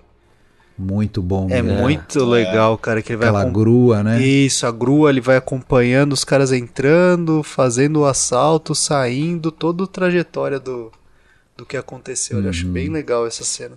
E parece que aquilo ali foi feito em um take ou, ou próximo disso, assim, porque ele é. aceitou vários erros ali que acontecem ali, que não estavam programados, mas ele aceitou como se fosse, ah, beleza, não Reflexo acontece, no né? para-brisa. é o reflexo, mas tem acho que ator que vai pro lado errado do que estava programado, tinha uns negócios assim, mas também acontece, né? Um Sim, assalto, uma Poderia confusão. acontecer. é. E, e é muito, muito legal aquele, aquele plano mesmo, plano de sequência inteiro. Né? O, o filme é todo feito na base do, do flashback, né? Até meio Cidadão, Cidadão Kane, né? Kane nesse sentido, né? O Sim. pessoal diz que é o Ci- Cidadão Kane do filme Noir. É, ele tem, acho que 11 flashbacks, né? No total. É. É porque cada um fala, né? Cada um fala um pedaço da história, né? Isso, é bem É, no a gente tem os do- condutores ali, Kane, né? né? A gente tem dois condutores principais, que é o que é o investigador de seguros, né? O, É o Edmund Bryan, né? O É. Edmond O'Brien e o policial, né? O, o- o policial Que no conto é o cozinheiro, né? O Sam. é, No conto é o cozinheiro. o Levene, né? O Sam Levene. Isso, É. que faz que o ele, policial. Que, ele- é, Que é que, santo que, também. aliás é um é, que, que, que aliás é um caso em- que vai ter em outros filmes também dessa coisa né dos amigos de infância que um vai para cada lado né cada um vai para um lado depois um do lado da lei e outro fora da lei a gente vai ter isso no Bacheza tem aquele o Pete Ramirez Isso. personagem do Sim. Stephen McKenna A vida marcada também. é uma vida marcada isso é bem óbvio né eu acho que é o, o, o centro do filme é isso né aqueles É, dois amigos de basicamente infância sobre isso. que é praticamente um, lembra bastante o Anjo Cara Suja, né? O padre lá do, do, do Pat O'Brien e o, e o, e o personagem de James Cagney. Ah, pode crer. Mas é, é interessante aí que você falou no Edmund O'Brien, né, personagem dele. Primeiro, assim, sempre me causa estranheza, mas talvez isso fosse comum nos Estados Unidos, essa coisa do detetive de seguros, né? O cara é Cara. investigador de seguros, então ele vai investigar um caso porque a companhia dele Tem quer que pagar o lá, negócio. É, quer se certificar ou quer recuperar o dinheiro que gastou com o seguro lá, Rapaz. que tinha, a pólice, não sei o quê. É, ele se envolve com aquilo mais do que um- se fosse um policial. Não, assim, é, e é um policial durão, né? Ele vira um investigador durão ali. Pô, o cara é detetive de seguro ali. Imagina se cara ser assim, né? E uma outra coisa curiosa que aí é pessoal minha é que não consigo ver esse filme e ouvir o nome dele, Reardon, sem pensar no cliente morto não paga. Porque. não sei se vocês lembram, é o nome do Eu personagem não do. lembrava. O nome do personagem do Steve Martin, cliente morto não paga, é Rigby Reardon, né? Putz. O sobrenome Nossa. do Edmond O'Brien nesse filme é Reardon. Porque, justamente porque eles aproveitaram o nome, porque tinha cena lá que eles iam usar que eh, o diálogo falava em Reardon, então o nome do Steve Martin tinha que ser Reardon tal. Mas eu sempre acho engraçado esse nome. Eu confesso que eu sempre gostei mais, desde a minha fase de fissura no ar, muito- quase 20 anos atrás, mas eu sempre gostei mais do, do Baixeza, por um Eu pouquinho, também. assim. Por um pouquinho, mas eu reconheço que o Assassinos é um filme muito relevante, é muito importante, e no ar essencial, no ar essencial. Eu acho que o Fred também passou por isso agora, recente, quando reviu o Baixeza, parece que subiu bastante, você vai falar isso depois, né? Mas esse filme aqui tem, tem cada coisa quando você começa a lembrar, além da cena do assalto, né, que o Leandro já citou, tem a, a, a própria sequência inicial toda do bar, né? Sequência inicial. Que, que aí O, que eu acho Alexandre, sensacional. A parte do a parte da luta de boxe, né, que o Burt Lancaster apanhou de verdade ali, né? Dando sangue pelo papel. Né? Literalmente. Mas fala que você Não, é que se na revisão você percebeu de muita coisa do Baixeza já tendo nesse filme aqui. Respingando, né? É, e começa, é, começa que na verdade, eu até acho que o, o timing foi perfeito, que eu estava me preparando para isso e ao mesmo tempo eu estava escrevendo um, um texto é, sobre o Rififi. Eu fui rever o Rififi e tal, e aí entra aquele assunto óbvio, né? Filme de assalto, do qual o Rififi eu acho que é um, talvez um dos melhores assim Sim. já feitos.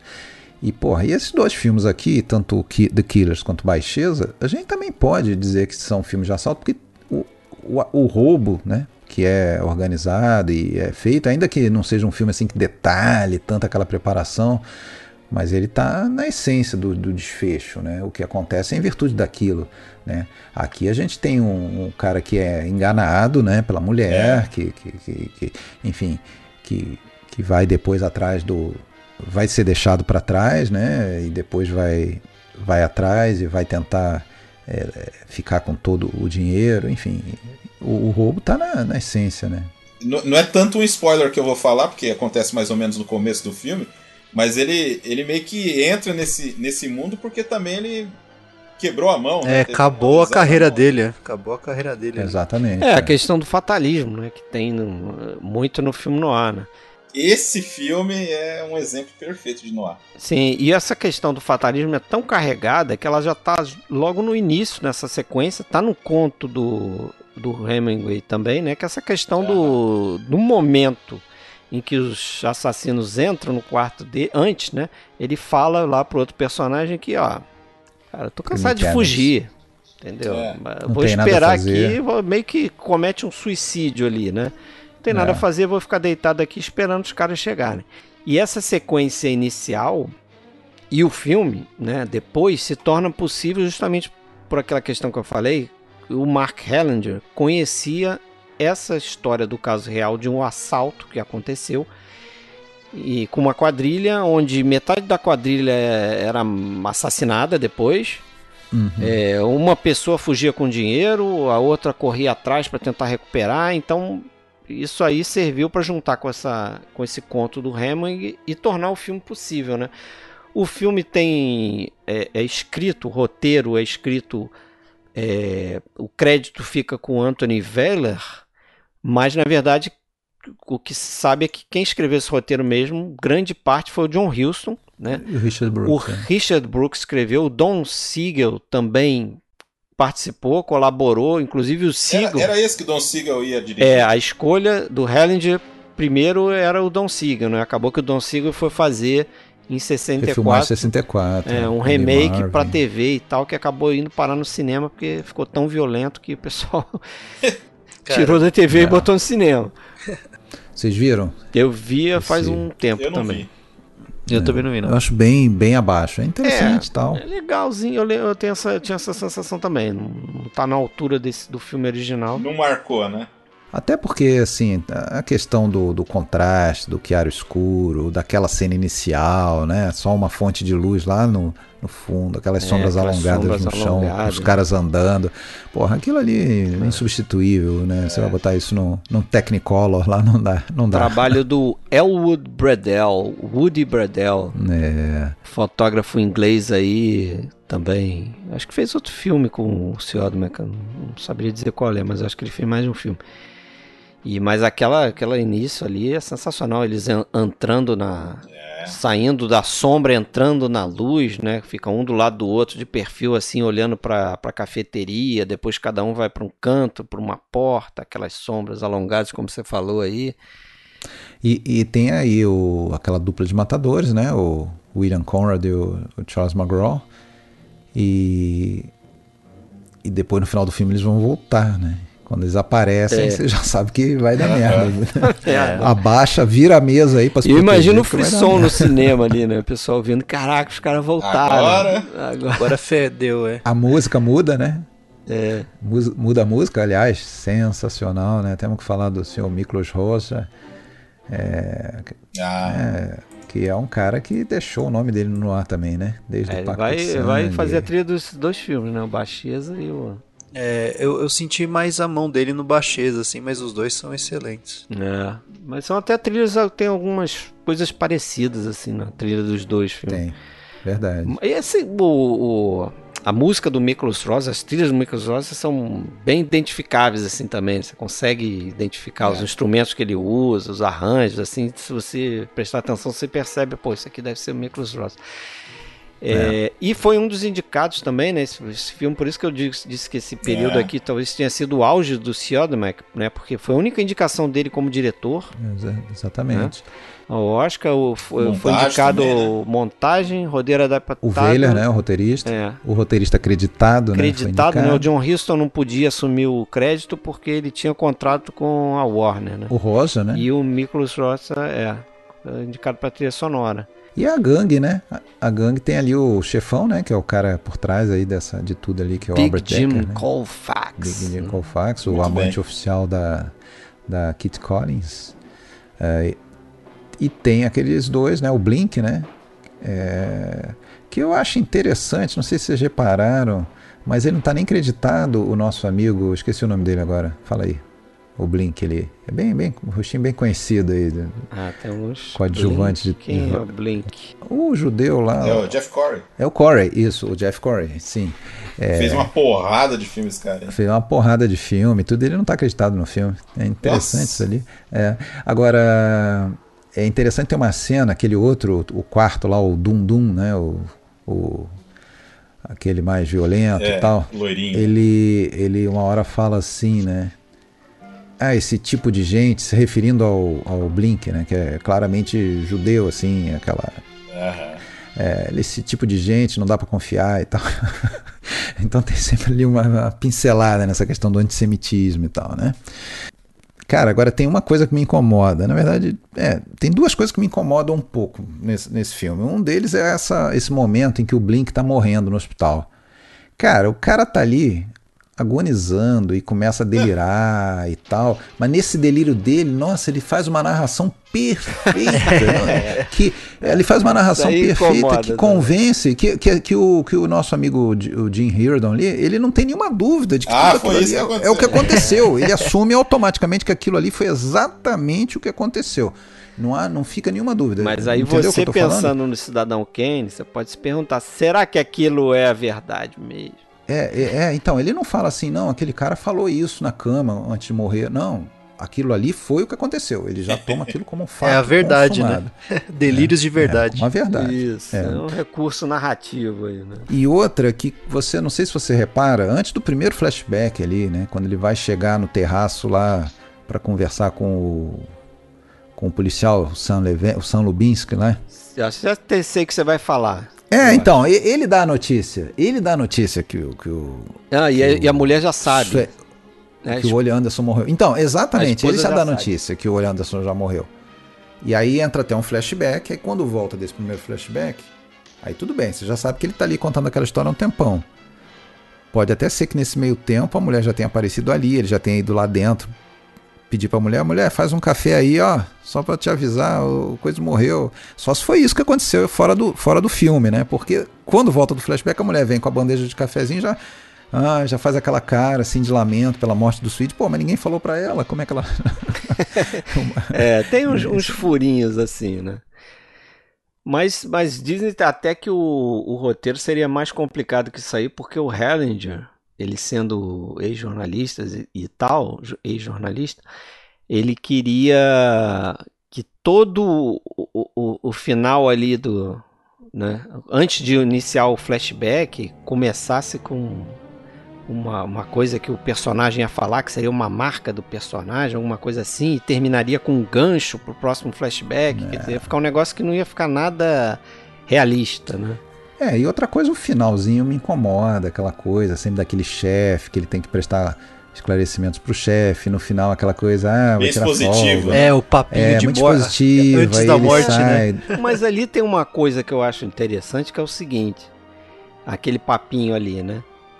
Que ele dá um tom ali no final de que todo aquele esforço, Ah, sim. aquela Foi só mensagem pra é baixar que, dois cara, centavos, né? É, não valeu de nada. A recompensa é pra baixar dois centavos lá no negócio do preço seguro. e mesmo a recompensa do Edmond. O'Brien é aquela sacanagem. O cara chega e fala pra ele: Ah, você tira dois dias de folga então, sendo que hoje é sexta-feira. Então sábado e domingo tu vai tirar folga. Entendeu? Tipo, nem a recompensa pra ele é válida. Não, o cara não Então, Nossa. valeu de nada ali. não valeu nada. Não, não compensou nem pro cara que tava do lado da lei, né? Mais Não- uma, Nossa. mais um dia no, né, na vida do proletariado investigador de Isso. seguros aí. de seguro, que é uma, é uma comédia, assim, investigador de seguro. Não, é, eu, lembro dessa função aí por causa do Clube da Luta também, porque o personagem do Edward Norton também é, é investigador Tem, de seguros. é, tem outros filmes no ar também que, Que tem fala essa disso, figura, é. né? É, que em vez de ser um Uhum. detetive, um policial, é um investigador de seguro. Agora eu não vou lembrar qual é. Mas vamos avançar aí. Vocês têm mais alguma Vamos coisa? avançar. Vamos avançar. então falar um pouco aí do Ele, ele, ele, ele- esses filminhos pequenos aí do meio, né? Ele faz então aquele Espelho da Dark. Mirror, né? O Espelho da Alma com a, com a, com a The Havilland, né? Que faz a Ruth e a Teresa. Não é a Ruth e a Raquel, né? Que tem aquela novela que tem a Ruth e a Raquel. a gêmea boa e a gêmea má. Aqui é mais ou menos isso, só que é a Ruth e a Teresa, Terry. É. É, cara, eu achei um filme. Pá, não é, não é grande coisa e tal. É. E Mas- ele começa bem até o Alexandre. Eu acho até É. que é bacana. É criativo o humor ali que ele usa ali, mas depois se perde, né? Sempre a treta tá dentro de casa. É a, é a, é a mulher, é a mãe, é a mulher. Até, até é bem a irmã, feitinho, né? É a mãe, é a. Eu ia falar que era bem feitinho a trucagem aí. né, do- Era um, era, um, é, é, era um momento em que tinha muito filme assim baseado nessas questões é, psicanalíticas, né? Então esse filme trabalha um pouco isso também. Até o personagem masculino principal, que é o, o nosso querido Lou, Lou Ayres, né? Faz um Dr. Scott Elliott, que eu acho que é um psiquiatra, um- enfim. É, acho não, é um psiquiatra. Depois ele vai fazer um filme, porra, que aí sim, esse perda de tempo total, que é o Brumas do Passado, Time Out of Mind, 47, que foi uma tentativa descarada É de. a ela também, né? É, Ella com a Ella Raines, Raines, eu de acho que é o último dela. Eu não Acho vi é o último esse. dela com. Isso também não vi, não. Que é uma tentativa descarada de imitar aqueles é, góticos lá da, da Gainsborough, que tem dessa época mais ou menos, 44, ali que tinha o James Mason, Stuart Granger, não sei se vocês conhecem esse filme. Ah, Inclusive, uma das atrizes características lá, que era Phyllis Calvert, faz esse filme com, com o Siodmak aqui. Né? Ah, não, não- esse eu realmente perdi meu tempo vendo. tá? e aí ele vai fazer 48, Uma Vida Marcada, Cry of the City. Eu não concordo com você, Fred. Esse, desses três que a gente ficou na dúvida, é o meu preferido, Uma Vida Marcada. Tranquilo. Dos que eu não vi, é o que eu mais gostei. É, eu gosto bastante. Eu acho que, porra, até o nosso amigo Victor Eu Matilde gosto, tá? filme. não, não, não desgosto do filme, não. É, só acho que, sei lá, essa.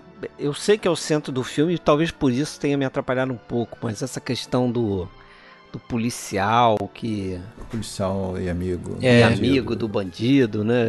Fico imaginando essas coisas, o cara visitando a mãe do, do bandido. É, mas, do mas tinha lado, aquela é. coisa meio da Itália. Eu acho que eu, justamente disso eu achei É, eu, legal. eu sei que esse é o, essa é é a questão do filme, é o cerne do filme aí, a história É, toda. caras serem ítalo-americanos. É, né? exatamente. Tem, tem a mesma origem, né? Eles têm ali a origem. Sim. O Candela, o Tenente Candela do Victor Mature, É. né? Ele veio também do mesmo lugar que veio o Martino, né? Do Richard Conte e tal. Então, isso fica bem estabelecido no filme, mas sei lá, eu, eu, eu Eu achei passei essa diferente cena meio pra pensando época. nisso. Eu achei diferente É. pra época. Por isso que eu acho que eu achei interessante. E que né, a gente tava brincando, né, Alexandre? Uma boa atuação do Victor Mature, né? É, falam isso também, né? Dizem que o Victor Mature ali, o Ele teve uma fase boa Teve ali, uma né? fase boa, ele fez o, o Beijo da Morte também, ele tá bem. Ele fez o filme lá com o John Ford, pô, ali acho que é o melhor papel dele, né? Quando ele faz o Doc Holliday lá no Paixão dos Fortes. Ah, sim. É, verdade. Entendeu? Então, nesse período assim, ele teve bem. Depois que ele começou a Sansão, virou o Stallone, né? Antes do Stallone ali, fazendo o Sansão e Dalila e tal, aí a- acho que a carreira dele começou. Agora, o, o nome dos dois personagens principais é o Vincent Candela, né? É o Victor Mature e o Martin Rom. Isso. Richard Conte. É que a aí, mãe pô, chama de Martino, Marti- né? É, Martino. Martina. E eu, eu não posso deixar passar uma bobagem aqui, mas, porra. Tem, teve um jogador francês que é o Vincent Candela, é exatamente o mesmo nome, Aham. que jogou na Roma durante quase Putz. 10 anos. Caramba. Premonitório. Jogou na Roma. Não sei, se, não sei se não deram esse nome pra ele por causa do, do filme. O pai dele devia gostar do filme, sei lá. Pode ser. Provavelmente. Então tá, vamos voltar para vamos voltar para cinema então. filme da Fox, Filme da Fox, emprestado né? para não Fox. era Universal, mais uma vez ele ainda emprestado. sob, ainda sob contrato da Fox. E pô, e Nova York tava na moda, né? Filmar no ar em Nova York, Naked City do Julius Dassin É. no ano anterior. E esse filme tem muito essa coisa do urbano, urbano mesmo, da Nova York, daquela o coisa Robert Seldman claustrofóbica. é um desses diretores que contribuem para essa meio que modinha que vai pegar ali também o, o, o cinema no ar na década de 50, justamente de ir para as ruas e, e filmar em locação, né? Então tem esse Cidade Nua, como você falou, Baixeza também é, tem várias cenas Em Los Angeles, em né? Los Angeles, né? Aqui é mais Nova York, acho mesmo, né? Alguma coisa, claro, em, em estúdio, mas muita, muita locação na rua. É, muito. É, na rua muita coisa, marca muito. O filme também bem, bem fotografado, tem. Acho que a melhor cena ali é aquela morte do advogado, não sei se vocês concordam. Ele até usa uns ângulos diferentes, assim, mas não tão é, inéditos assim no, no filme no ar, né? Ele bota um ângulo, a câmera no, diferente ali, mostra o cara olhando para cima, né? Porque é o ponto de vista do do Richard Conte que tá matando ele por trás assim, né? Aham. Forcado e tal. Uhum. Tem a Shelley Ah, sim. Winters num papel mínimo, Nossa. Mínimo, né? Mínimo. Você cochilou, perdeu. mas É. importante também, porque ali é. meio que a mulher num filme que é acessi- mais acessível para ele, né? Seria a mulher que ele se ele escolhesse dentro da realidade dele, né, do Richard Conte, o personagem dele, seria a, a- a ideal talvez, porque a outra que ele bota no pedestal, que é a Deborah Paget, ela é aquela Adolescente, né, cara? adolescente, virginal, né? Ele tem aqueles sonhos de fugir com ela, né? No, no final das Uhum. contas, a motivação do filme pra ele é essa, né? De É. tentar tirar ela dali e, e- e ele sair dali, né? Ter um destino mais. Mas que a gente sabe que sendo filme no ar isso não vai, não vai acontecer, né? Esse, esse filme é baseado num romance né, chamados Hard Boiled, né? A cadeira elétrica para Martin Rome, de um cara chamado Henry Harrison. E aí o roteiro é adaptado aí por Richard Murphy, que foi acreditado, e outro cara que não foi acreditado, que é o Ben Hatch, né? É. Roteirista aí de renomado, né? É, E, cara, eu, eu gosto desse filme. Eu Eu, acho que legal. é, ele acaba ele acaba justamente vamos dizer fraquejando por conta dessa idolatria dele pela personagem da Deborah Page da menina né É, cara o Richard Conte eu, eu gosto dele ele é um cara que tem vários filmes no ar aí que ele faz mais ou menos esse mesmo papel assim né É, e a gente lembra, né? As novas gerações aí talvez vão conhecer ele mais do Poderoso Chefão, né? Sim. Barzini. Barzini. Isso. O Alexandre, e o que é curioso, o que eu acho interessante nesse filme, que muitas vezes, às vezes, é, não fica muito bem explorado, é que você meio que torce pros dois, né? Exato. Né? Uhum. Não é tão. Preto e branco o negócio, né? Exato. Eu gosto muito daquela Literalmente. cena da. Eu gosto muito daquela cena, acho que é da estação, né? Que tem aquela mulher super deplorável lá que. Que vai lá retirar. Já, já, já, já, já- Ah, Hope Emerson. A é, eu não sei enfermeira? o nome dela. É. É. Aliás, gigante, né, cara? Exato. É. Mina forte, Presença cara. física bem, bem interessante mesmo. Não, Meio precisa- ameaçador. É, precisa de dois caras pra conter ela na hora que ela vai atirar lá, cara. Você é louco. É verdade. E a cena final, né? A cena final, aquele confronto os dois na calçada ali e tal. Uhum, é bem legal. icônico aquele momento ali. Bem fotografado também, névoa ali. É, e tem um desfecho ali, né? Que eu acho que mais uma vez aí reforça essa ligação com o Anjo de Cara Suja, né? Porque aquele garoto, eu acho que é o irmão mais novo do, do Martin Rome, né? Que naturalmente Tony. Tony. idolatra e torce pelo irmão, né? Mas aí ele meio que naquele momento parece cair uma ficha ali, né? Quando É, ele va- vai- volta andando vai na calçada e vê que o irmão tá morto. Candela. É. né? O futuro dele vai. Talvez seja melhor do que o irmão, né? Tem aquele, Pois é, aquele momento mais de deixar o filme com um final mais, mais pra cima, né? exato. E o Baixeza? Vamos lá pro Baixeza. Chris Cross, outro título brasileiro esquisito, né? Chris Baixeza. Baixeza. Baixeza. Eu já vi, eu já vi é, referenciado como dupla traição. Não sei se você. Olha. Podia ser. Caramba. Vai- Talvez fosse melhor. É, é ruim porque você já toma um spoiler Já. no nome, né? Ma- exatamente. Mas, assim, Chris Cross, acho que essa expressão, Chris Cross, acho que já é essa ideia. Essa né, de ideia traição, é.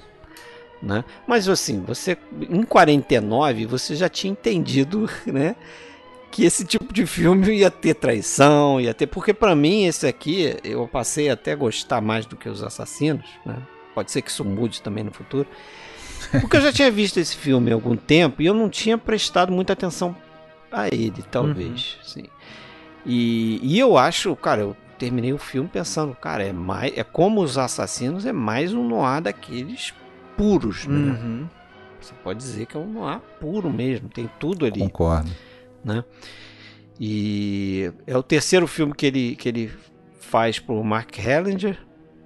É, que aliás morreu, né? Durante né? a produção. Mas justamente vai começar a produção do filme e o Hellinger morre. Né? Teve um ataque cardíaco. É, parece que o, o, o Burt Lancaster viu ali depois que o Mike assume o, a produção, né, junto com outro produtor que mandaram lá, mas o cara ficou meio de fachada, que eles modificam muito o roteiro e tal. Parece que o Lancaster quer sair, mas a esposa do Hellinger insiste lá, não, mantém o teu contrato lá, honra teu contrato, faz o filme. E aí é mais um filme que ele faz, né? Ele faz três filmes com Burt Lancaster, né? O terceiro vai ser desastroso, mas esses dois aí, os assassinos, o assassinos, né, sem os outros, mas o Baixeza, é, são filmes importantes ali do período pro Burt Lancaster também, né? É, uhum, se fixar sim. ali como grande estrela, né? É. é. E mais uma vez a gente tem essa coisa da atração obsessiva, né, do cara pela mulher. No caso, já era ex-mulher dele, né? e ele volta a encontrar e, e e a mulher, e, ele está obcecado, vamos dizer, sexualmente, atraído, e, e, a mulher apenas interessada em usar o cara, né? É, Isso é clássico, clássico mesmo é, dentro do Fall Guy é, é fama fatal. É, é, que é Ivone de Carlo, né? É, uhum, sim. também outra das, das fama fatales ali. Essa mulher ela foi considerada na época uma das mulheres mais lindas do mundo e tal, né? Realmente ela ela chama muita atenção e, é. e, e, deve ter ajudado muito a aquela cena, né? Que a gente com certeza vai comentar. Que é mais uma dessas cenas de uso de música e, e tá ali. A cena com, o, com o, a rumba, né? No, a rumba, no, no café lá. momento que ele, que ele reencontra, né? Porque todo a, o, filme também é contado por flashback, mas aí parte desse flashback é, é. contado por ele, o personagem É, mas só que aí tem uma diferença importante, desculpa te interromper, mas nesse filme a gente tem um flashback. Sim, o, não é, é, que nem o Killers. De, de, de, que vai dos 13 minutos até uma hora e dois, ou seja, um flashback é. de 50 minutos. É. Né? Aí que volta para ele dirigindo lá o, o carro, carro, forte. É, que começa no carro forte, né? E depois volta pro carro forte, exatamente. E ali a gente fica conhecendo a história, porque a gente, a gente começa meio confuso, né? Eu não sei se vocês percebem. Assim, o primeiro plano do filme, cara, já eu, nos créditos já é para mim sensacional, porque é um, uma coisa Aquela um tanto diferente de você ver um filme dos anos 40, né? Aquela câmera aérea passando pela é, cidade. Sim e desce no estacionamento. estacionamento. Já tá te dando o clima ali lá, do né? noir, quer dizer, você tá na grande cidade, aquela cidade confusa, cheio de gente lá embaixo, né? Aquele estacionamento lotado, aí passa um carro e você uhum. vê um casal já no canto é, escuro falando escondido. alguma coisa escondido, é. olhando para os lados Ana, e tal. Uhum. E tem um já diálogo ali que você não entende direito, né? Que ela fala ah, depois que a gente conseguir fazer, não sei o que, você não sabe direito o que que é. Aí logo depois segue para aquela questão do, da briga do personagem do Burt Lancaster com o do Dan Doria lá. É, a gente já entende, claro, rapidamente quem que é o, o, antagonista ali, né? A gente já entende que ele já sabe, né? Que ele já saca que eles estão é, ele fora. Que eles estão, estão envolvidos e tal, né? Porque ela é esposa dele, né? Do, do Dan Doria, o, qual o nome do personagem dele? Slim. Slim. Slim. Slim Dundee, não é isso? Slim Dundee. Mais à frente, Esse e, logo depois a gente vai entender que é, um, um, se pudesse, matava o outro na hora ali, né? Sim. Mas eles precisam, um eles do precisam outro. se é. aturar. Não, precisam e se que, aturar um pouco mais. E que eles, eles, aquilo, a briga deles era combinado, só que a coisa saiu um pouco do, do que foi planejado. Eles é. quase se mataram ali, mas depois eles pessoal apazigua porque aí a gente entende que os caras na verdade fabricaram aquilo para enganar um policial que tava ali, que tava ali no e era amigo dele, né? Aliás, eu não sei se estudo de, de, de, digital já existia nessa época, mas o pior detetive do mundo, né? Já pega a faca, que é a prova do crime, na mão e joga no chão, né?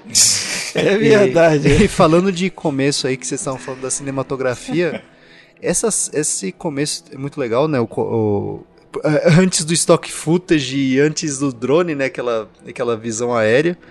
Mas o que eu acho muito legal dessa cena inicial é a transição entre o bar, depois que ele fala com o detetive, até a hora que ele entra na sala, cara. Que é uma, é uma tomada só também. E a É. câmera entra no corredor, cara. Eu achei muito legal isso, cara. Aham. Sim. E, e você não sente nada, assim, você, você vê o, meio que, né? É muito fluido o movimento. Mas é, sabe sabe o que, que eu percebo nesse, nesse cara do, do Peter Ramirez ali desde o início? É, ele é policial, claro. Mas é, logo depois a gente já descobre que ele é amigo de, de- de longa data também do, do, do- E ele meio que não tá ali para como policial, ele tá mais como um amigo. Ajudar, ele, é o ele cara. como, como, É. como acho que é a mãe, né? A mãe do Steve também, que é outra que Uhum. eles estão tentando tirar ele dessa furada. Todo mundo vê que, que ele tá entrando numa furada por causa daquela mulher ali. Pois é, é. mais uma vez, né? Que ele já foi casado com ela, já se ferrou, já. E agora ele vai cair de novo. E todo mundo, tem aquela moça que tá sempre no bar também, né? É, é, enfim, todo mundo desaconselhando ele, mas ele não adianta, é aquela obsessão, aquele destino. Você pode estar vendo esse filme pela primeira vez, você já sabe que esse cara tá ferrado. É. Antes de acabar o flashback, voltar pro presente, ir pro roubo, Você você sabe que ele vai se ferrar, você só não sabe como ainda, né? você tem que ver o, o como aí. Né? E pô, o cara trabalha num, como motorista de uma, de uma empresa de, de, de transporte de valores, né? Ou seja, motorista de Aham. carro forte, que até o bandidão, o Slim, É ele não que dá acredita ideia, que aquilo é é? possível, É. né? É. né? Ele não acredita que aquilo é possível, é impossível assaltar um carro forte, né? Então, enfim, tem tudo para dar errado aquilo ali. né? É, mas eles até falam lá, ah, é impossível se você não tem alguém de dentro. de dentro, é. Né? É, tem que ter alguém de dentro. Que aí também reforça o final, né? Que a gente. Aí eu acho legal essa, essa, essa outra virada, né? Que é o outro cara que também estava envolvido, né? Que até aquele momento você não, não tava ligado. Mas aí que tá. É, se, se só é possível quando tem alguém de dentro, é, é uma conclusão óbvia. Até o Pete Ramirez depois, mesmo ele estando todo quebrado lá no Ele hospital se com o liga. braço pro alto, É. ele já sabe que, que ele participou. ele, ele sabe, né, cara? E só que faltou fazer uma coisa, faltou matar o Slim, né? Que era É. o plano dele ali na, na hora. É. Ele tentou e tal, mas o cara vai ficar só com a bengalinha lá, mas vai voltar no final, né? E também é uma boa sequência, o assalto, né? Aquela... Cara, aquela sequência do hospital eu acho fantástica daquele é, cara lá. o né? espelho, né? Que ele, ele pede pra enfermeira levantar a cama pra ele ver o espelho. De novo, Isso me lembra o. Poderoso Chefão, né? O- É, Aquela cena que o, que o Alpatino tira o pai daquele quarto, que vem os caras pra matar ele. é excelente. Tem, Uhum. tem cenas excelentes. Vamos falar um pouco mais dessa da cena da, da rumba aí, porque tem essa questão do. Porra, aquela, essa cena da, da dança ali, né? Ele volta, ele começa ali com o flashback dele, ele falando que, né, aquela coisa do fatalismo também, né, do destino. Eu tenho certeza que eu vou encontrá-la de novo. Eu não voltei procurando por ela, mas alguma coisa me diz que eu vou encontrar com ela de novo e vou seguir nesse caminho, vou acabar procurando por ela e tal. Aí daqui a pouco você vê ele tá lá, é, ele vê um- o irmão dele, acho que é o irmão dele com a namoradinha, não sei o que, no, no apartamento, ele tá lendo o jornal, aí isso associa ele a- logo à mulher, né? A Ivone de Carlo. E aí, no dia seguinte, tá ele voltando lá pro, pra aquele bar e encontra ela dançando. Ela tá dançando lá com um então desconhecido Anthony Curtis, que era o nome dele. Olha só. E, e ele se deu bem, né? Fazendo um parênteses aí, ele se deu bem aí porque parece que só por conta dessa cena o estúdio foi inundado de cartinhas de Ah, por mulheres. isso que você falou pra mim aquele negócio É, lá. perguntando Ah. quem é esse cara, quem é esse cara dançando aí com Putz. essa atriz no filme e tal. E o pessoal esperto falou, pô, legal, rostinho bonito, vamos. Aí botaram ele no filme com um papel maior e tal, e aí a carreira dele seguiu, né? Deslanchou. Depois ele vai fazer um filme com o Burt Lancaster, que a gente já tratou aqui, que é excepcional, no, na minha opinião minha, que é o Embriaguez de Sucesso, a gente já, Oh, já falou Ah, aqui. sim. Foda. Fizemos um dicas triplas. Embriaguez de Sucesso, É. aí já dividindo o papel com o Burt Lancaster, né? não é o caso aqui, aqui ele tá só meio que, o crédito dele, acho que nem tem crédito, mas botam, chamam ele de gigolô, um gigolô lá no, dançando. E ele, nessa época, um pouquinho antes de casar com a Janet Lee, né? É. Se casariam em 51 Aí, e teriam aí a Jamie Lee Curtis, né? É. isso. Finalmente e- oscarizada esse ano. É, mas ele tá lá dançando com ela e tal, e porra, toda o clima ali, a música, a montagem, a forma como ele monta os movimentos dela com, com o movimento da câmera, evidentemente, e o, a música, né, os instrumentos. Então ele vai pro A piano, aí tem um flauta, né? Diferente do cara tocando piano, com a cabeça meio cortada, o cara tá tocando e ela dançando. Porra, aquilo ali dá um- uma tensão sexual mesmo, né? Pra você ver. É. Você, você- eu tive a sensação assim, cara, impossível do cara não se apaixonar pela mulher É. naquela situação ali, né? Como o filme te mostra, né? Dessa música ali eu acho muito interessante a- o negócio da flauta, né? Que é bem aquela coisa Sim. de encantador, de, de, de, de- de serpente, ali, né? encantamento. Aquele cara tá sendo encantado ali. Tem tudo a ver com ela, né? Com a personagem dela, aliás.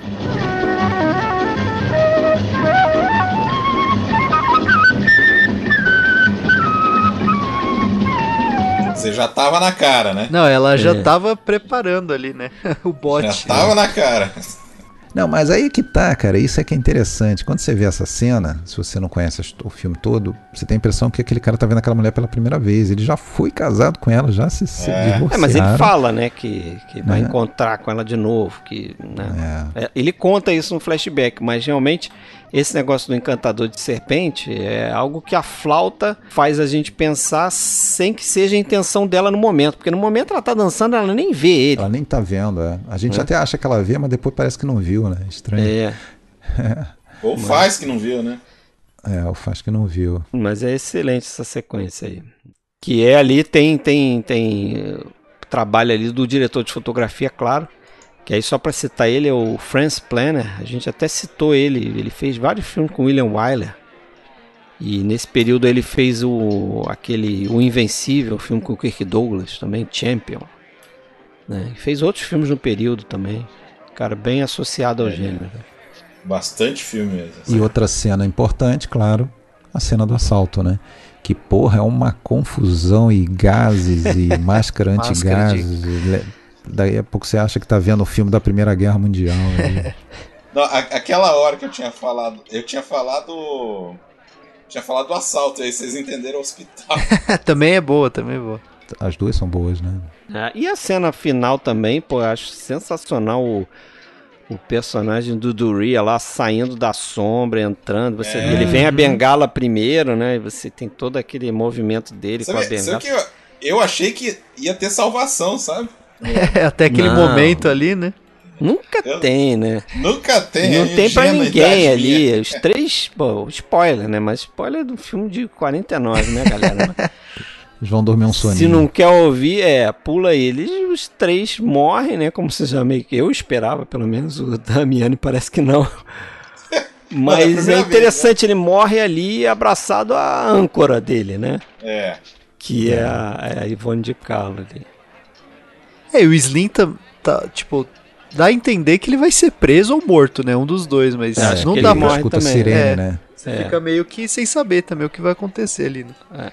Tem que. Acho que esses caras não podem, não podem se safar, né? Isso, o código. É, o código não deixava isso. não? É. O código Reis lá, a autocensura que o Hollywood se impunha lá, não, não deixava o cara. Tem que ter alguma punição. Você não pode, ter sair essa- ileso, né?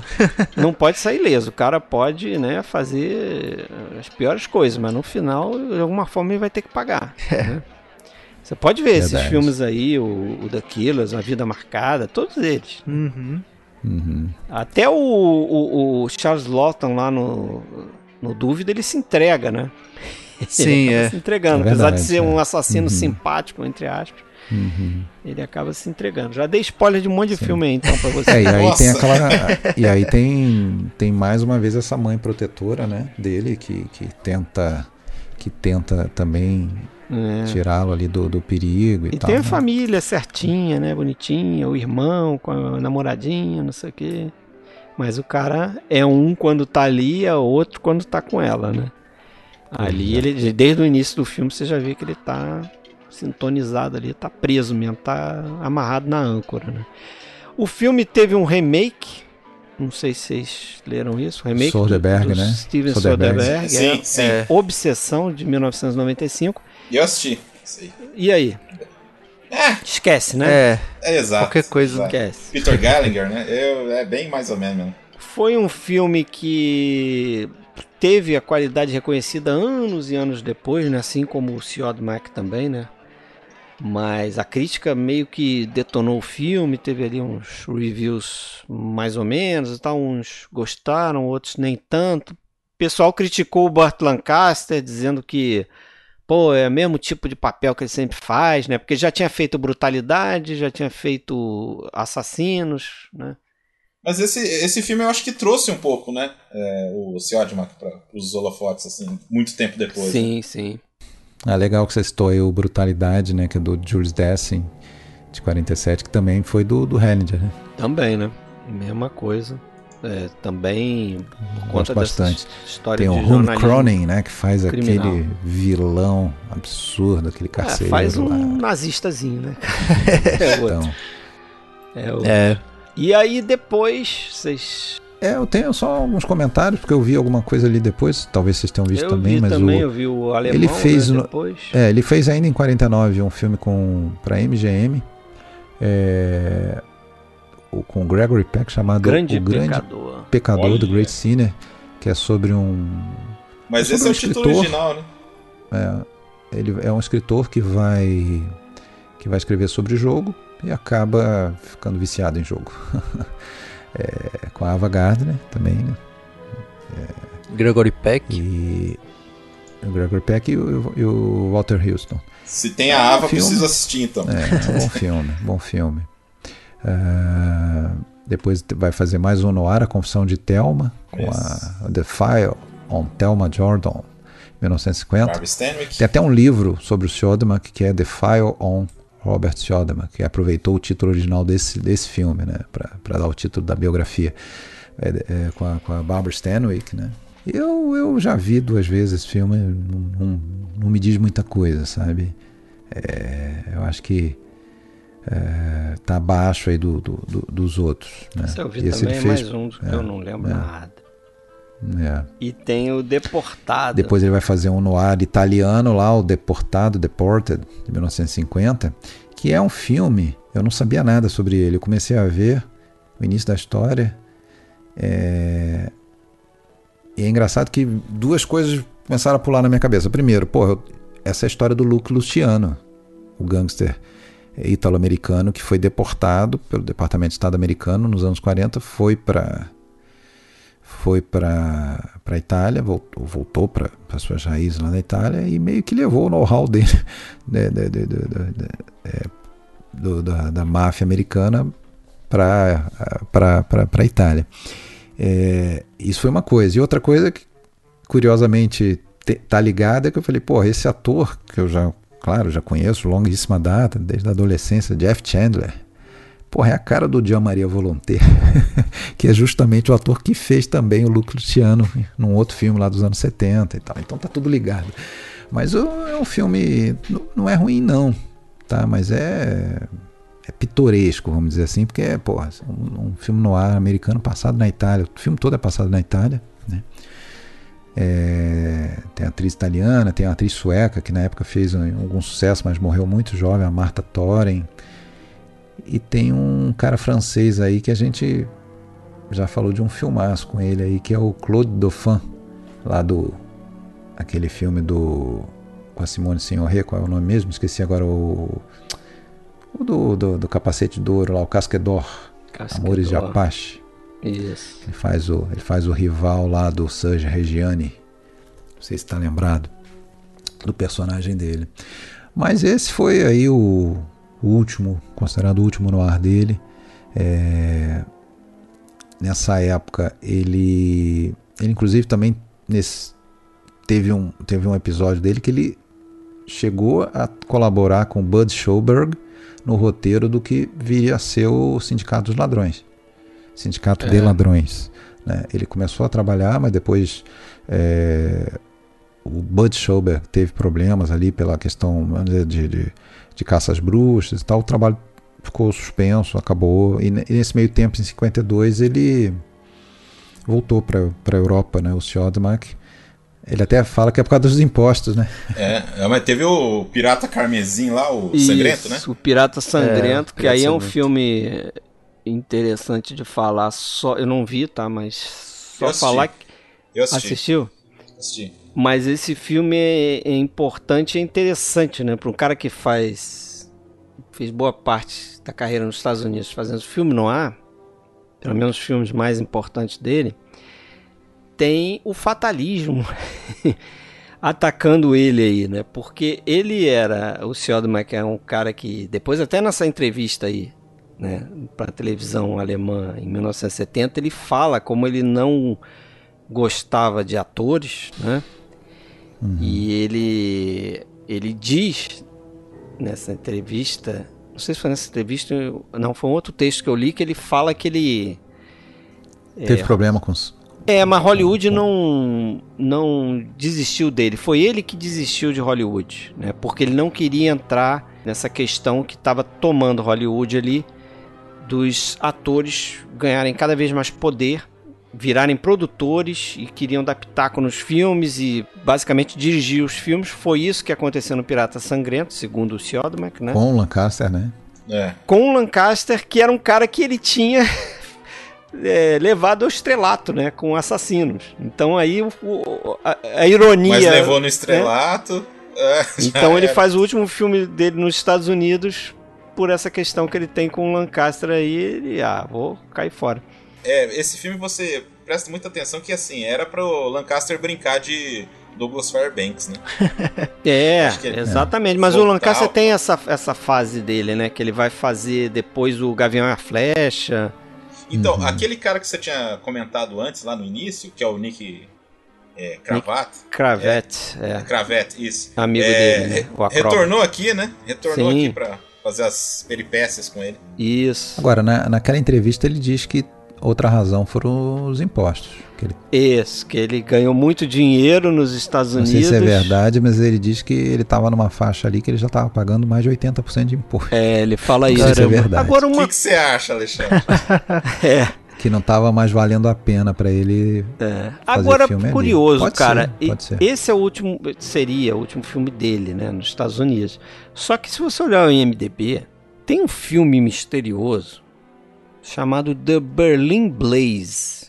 Que é um filme de 54 com o Montgomery Clift, Debbie Reynolds. É um filme americano. Só que que é Fuga de Berlim aqui. né? É, cara, eu não encontrei muita informação sobre esse filme. O mas próprio... pode ser que seja um filme americano feito lá, né? De repente ele. Não, o filme acho que a locação é na Alemanha, mas é, aqui o MDB diz que país de origem é Estados Unidos. Então, Bom, se bem que ele não voltou para a Alemanha propriamente, né? ele se foi pra fixou- França, né? Ele fez alguns filmes Ele na fixou França. na Suíça, né? Fixou na Suíça, mas fez filme na França, fez filme na Inglaterra. Fez um filme com a Gina Lowbridge, né? Isso. Ah, mas o tá. interessante é que esse filme aí não tem nem pôster no IMDB, não tem é, plot, não tem nada, assim, né? quase nenhuma informação no IMDB, nem é, empresa produtora, não tem basicamente nada. É um filme que eu procurei e não achei. Né? Pouca Ele- informação mesmo, né? Completista. Minha coisa. É, mas eu procurei agora, tá? Antes de, de começar o Eu podcast. acho que o mais importante dele nessa volta para a Alemanha é o Diabo Ataca a. Noite, né? De 57. Com o nosso glorioso Mário Variador. Ator. Sabia que você ia falar isso. né? O Leandro gosta também, né? É a, ca- a cabeçada do. Ah, eu do gosto, cara. O Dorf é demais, mano. Bruce Campbell de, Mu- de Munique. Zuri- Zurique. Mais um filme com serial killer. no- Que Deus o proteja, né? Porque tá vivo e Filme a gente tem uma interessante, cara. tradição aí de. né? Achei legal achei esse filme. interessante. Apesar de que tem ali um. né, tem umas histórias paralelas. Tem a história do serial É. killer e tem um. O, o Fred, eu acho que é mais um, um, um filme assim pra situar o período, né? Sim. É. Ele acaba não sendo sobre o caso Exato. do serial killer, né? É. Que aliás é uma história real, né? Do, do Bruno Ludwig, né? É, para fazer meio que uma rima com o que estava acontecendo nessa reconstrução da Alemanha, Sim. aquele período de final de guerra, que onde, por exemplo, tem uma reunião lá, não sei se vocês lembram, que os caras estão conversando e o teto tá caindo atrás Tá, deles, né? tá. Ele foi indicado a melhor filme né, de língua estrangeira, se eu não me engano. Foi, foi em 58. É. É, ele, ele, ele fez um sucesso aí na, na crítica e nos prêmios. Eu acho que o principal tema desse filme era assim a, a dificuldade naquele momento, né? De, de você é, fazer, como é que eu vou dizer, executar a justiça, é. Uhum. né? Como é que você vai investigar um negócio desse? sem, é, podendo investigar de maneira livre, sem ser tendencioso, né?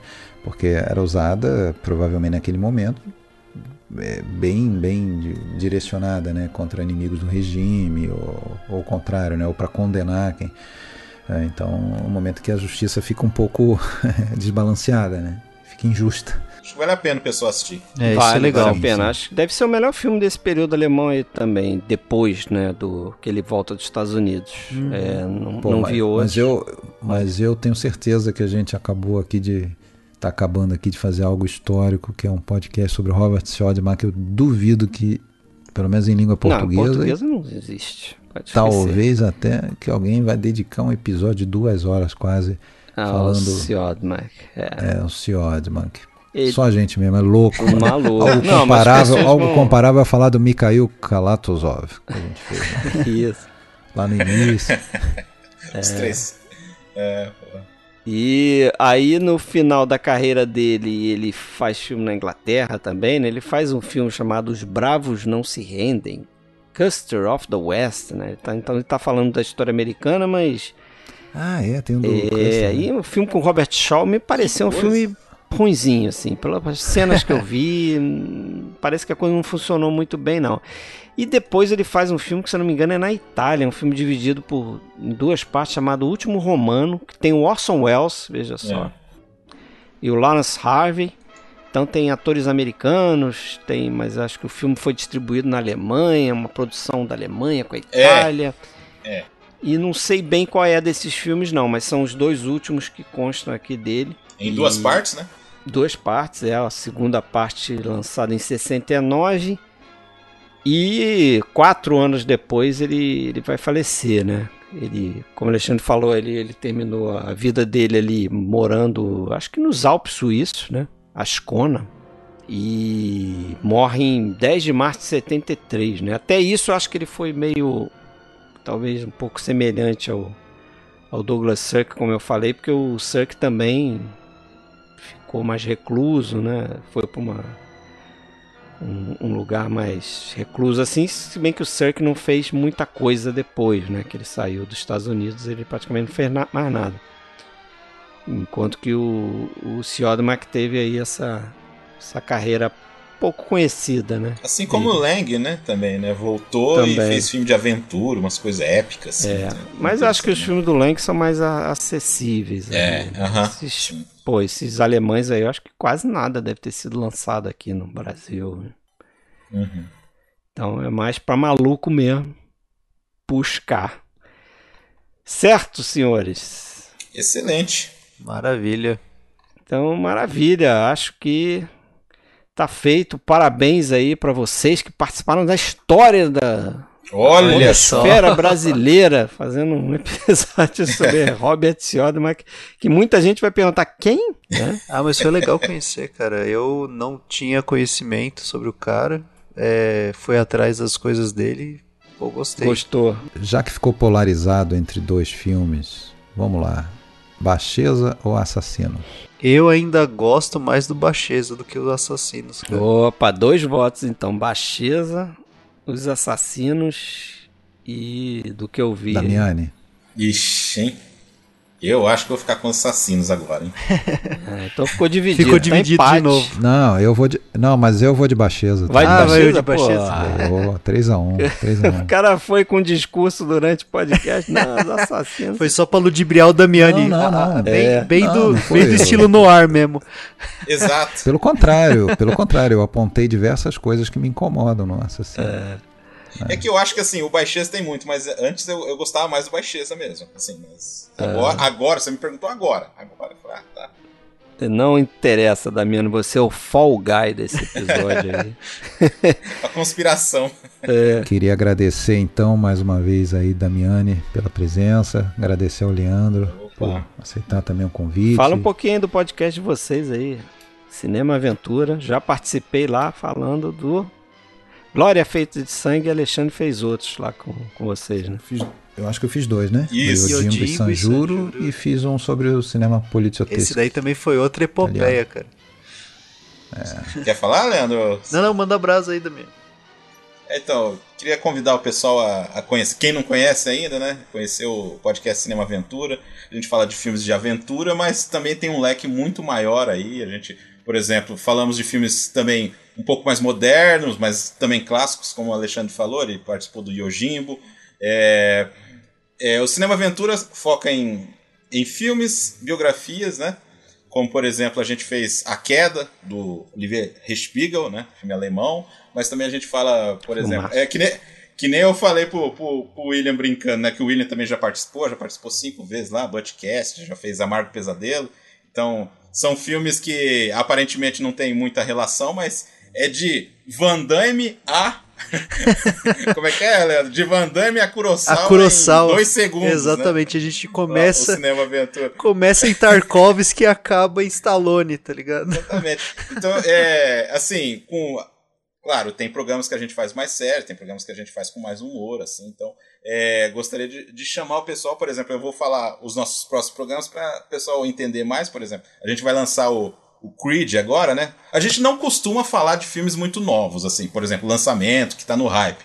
Nesse é um caso especial, porque é como se fosse uma continuação de programas. O Marcelo Renault tá nesse programa. O próximo que a gente vai lançar vai ser o Herói, do Zhang Yimou, né? Um filme chinês Filmaço O- também. né? Que o Fábio vai estar lá comentando junto com o Daniel do Formiga Elétrica, que é o nosso, um dos nossos grandes colaboradores aí, o, o Daniel Fontana.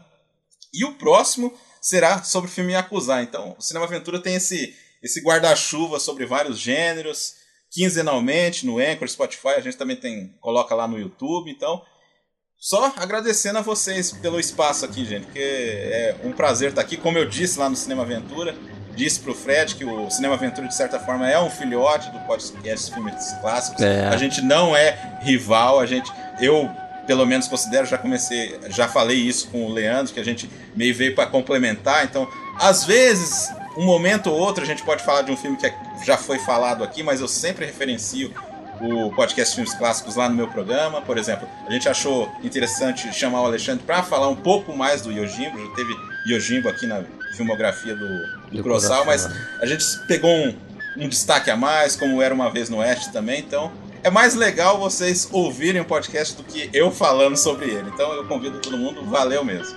Beleza. Valeu, galera. Valeu, gente. Valeu. Falou, Fred. Até. Abraço!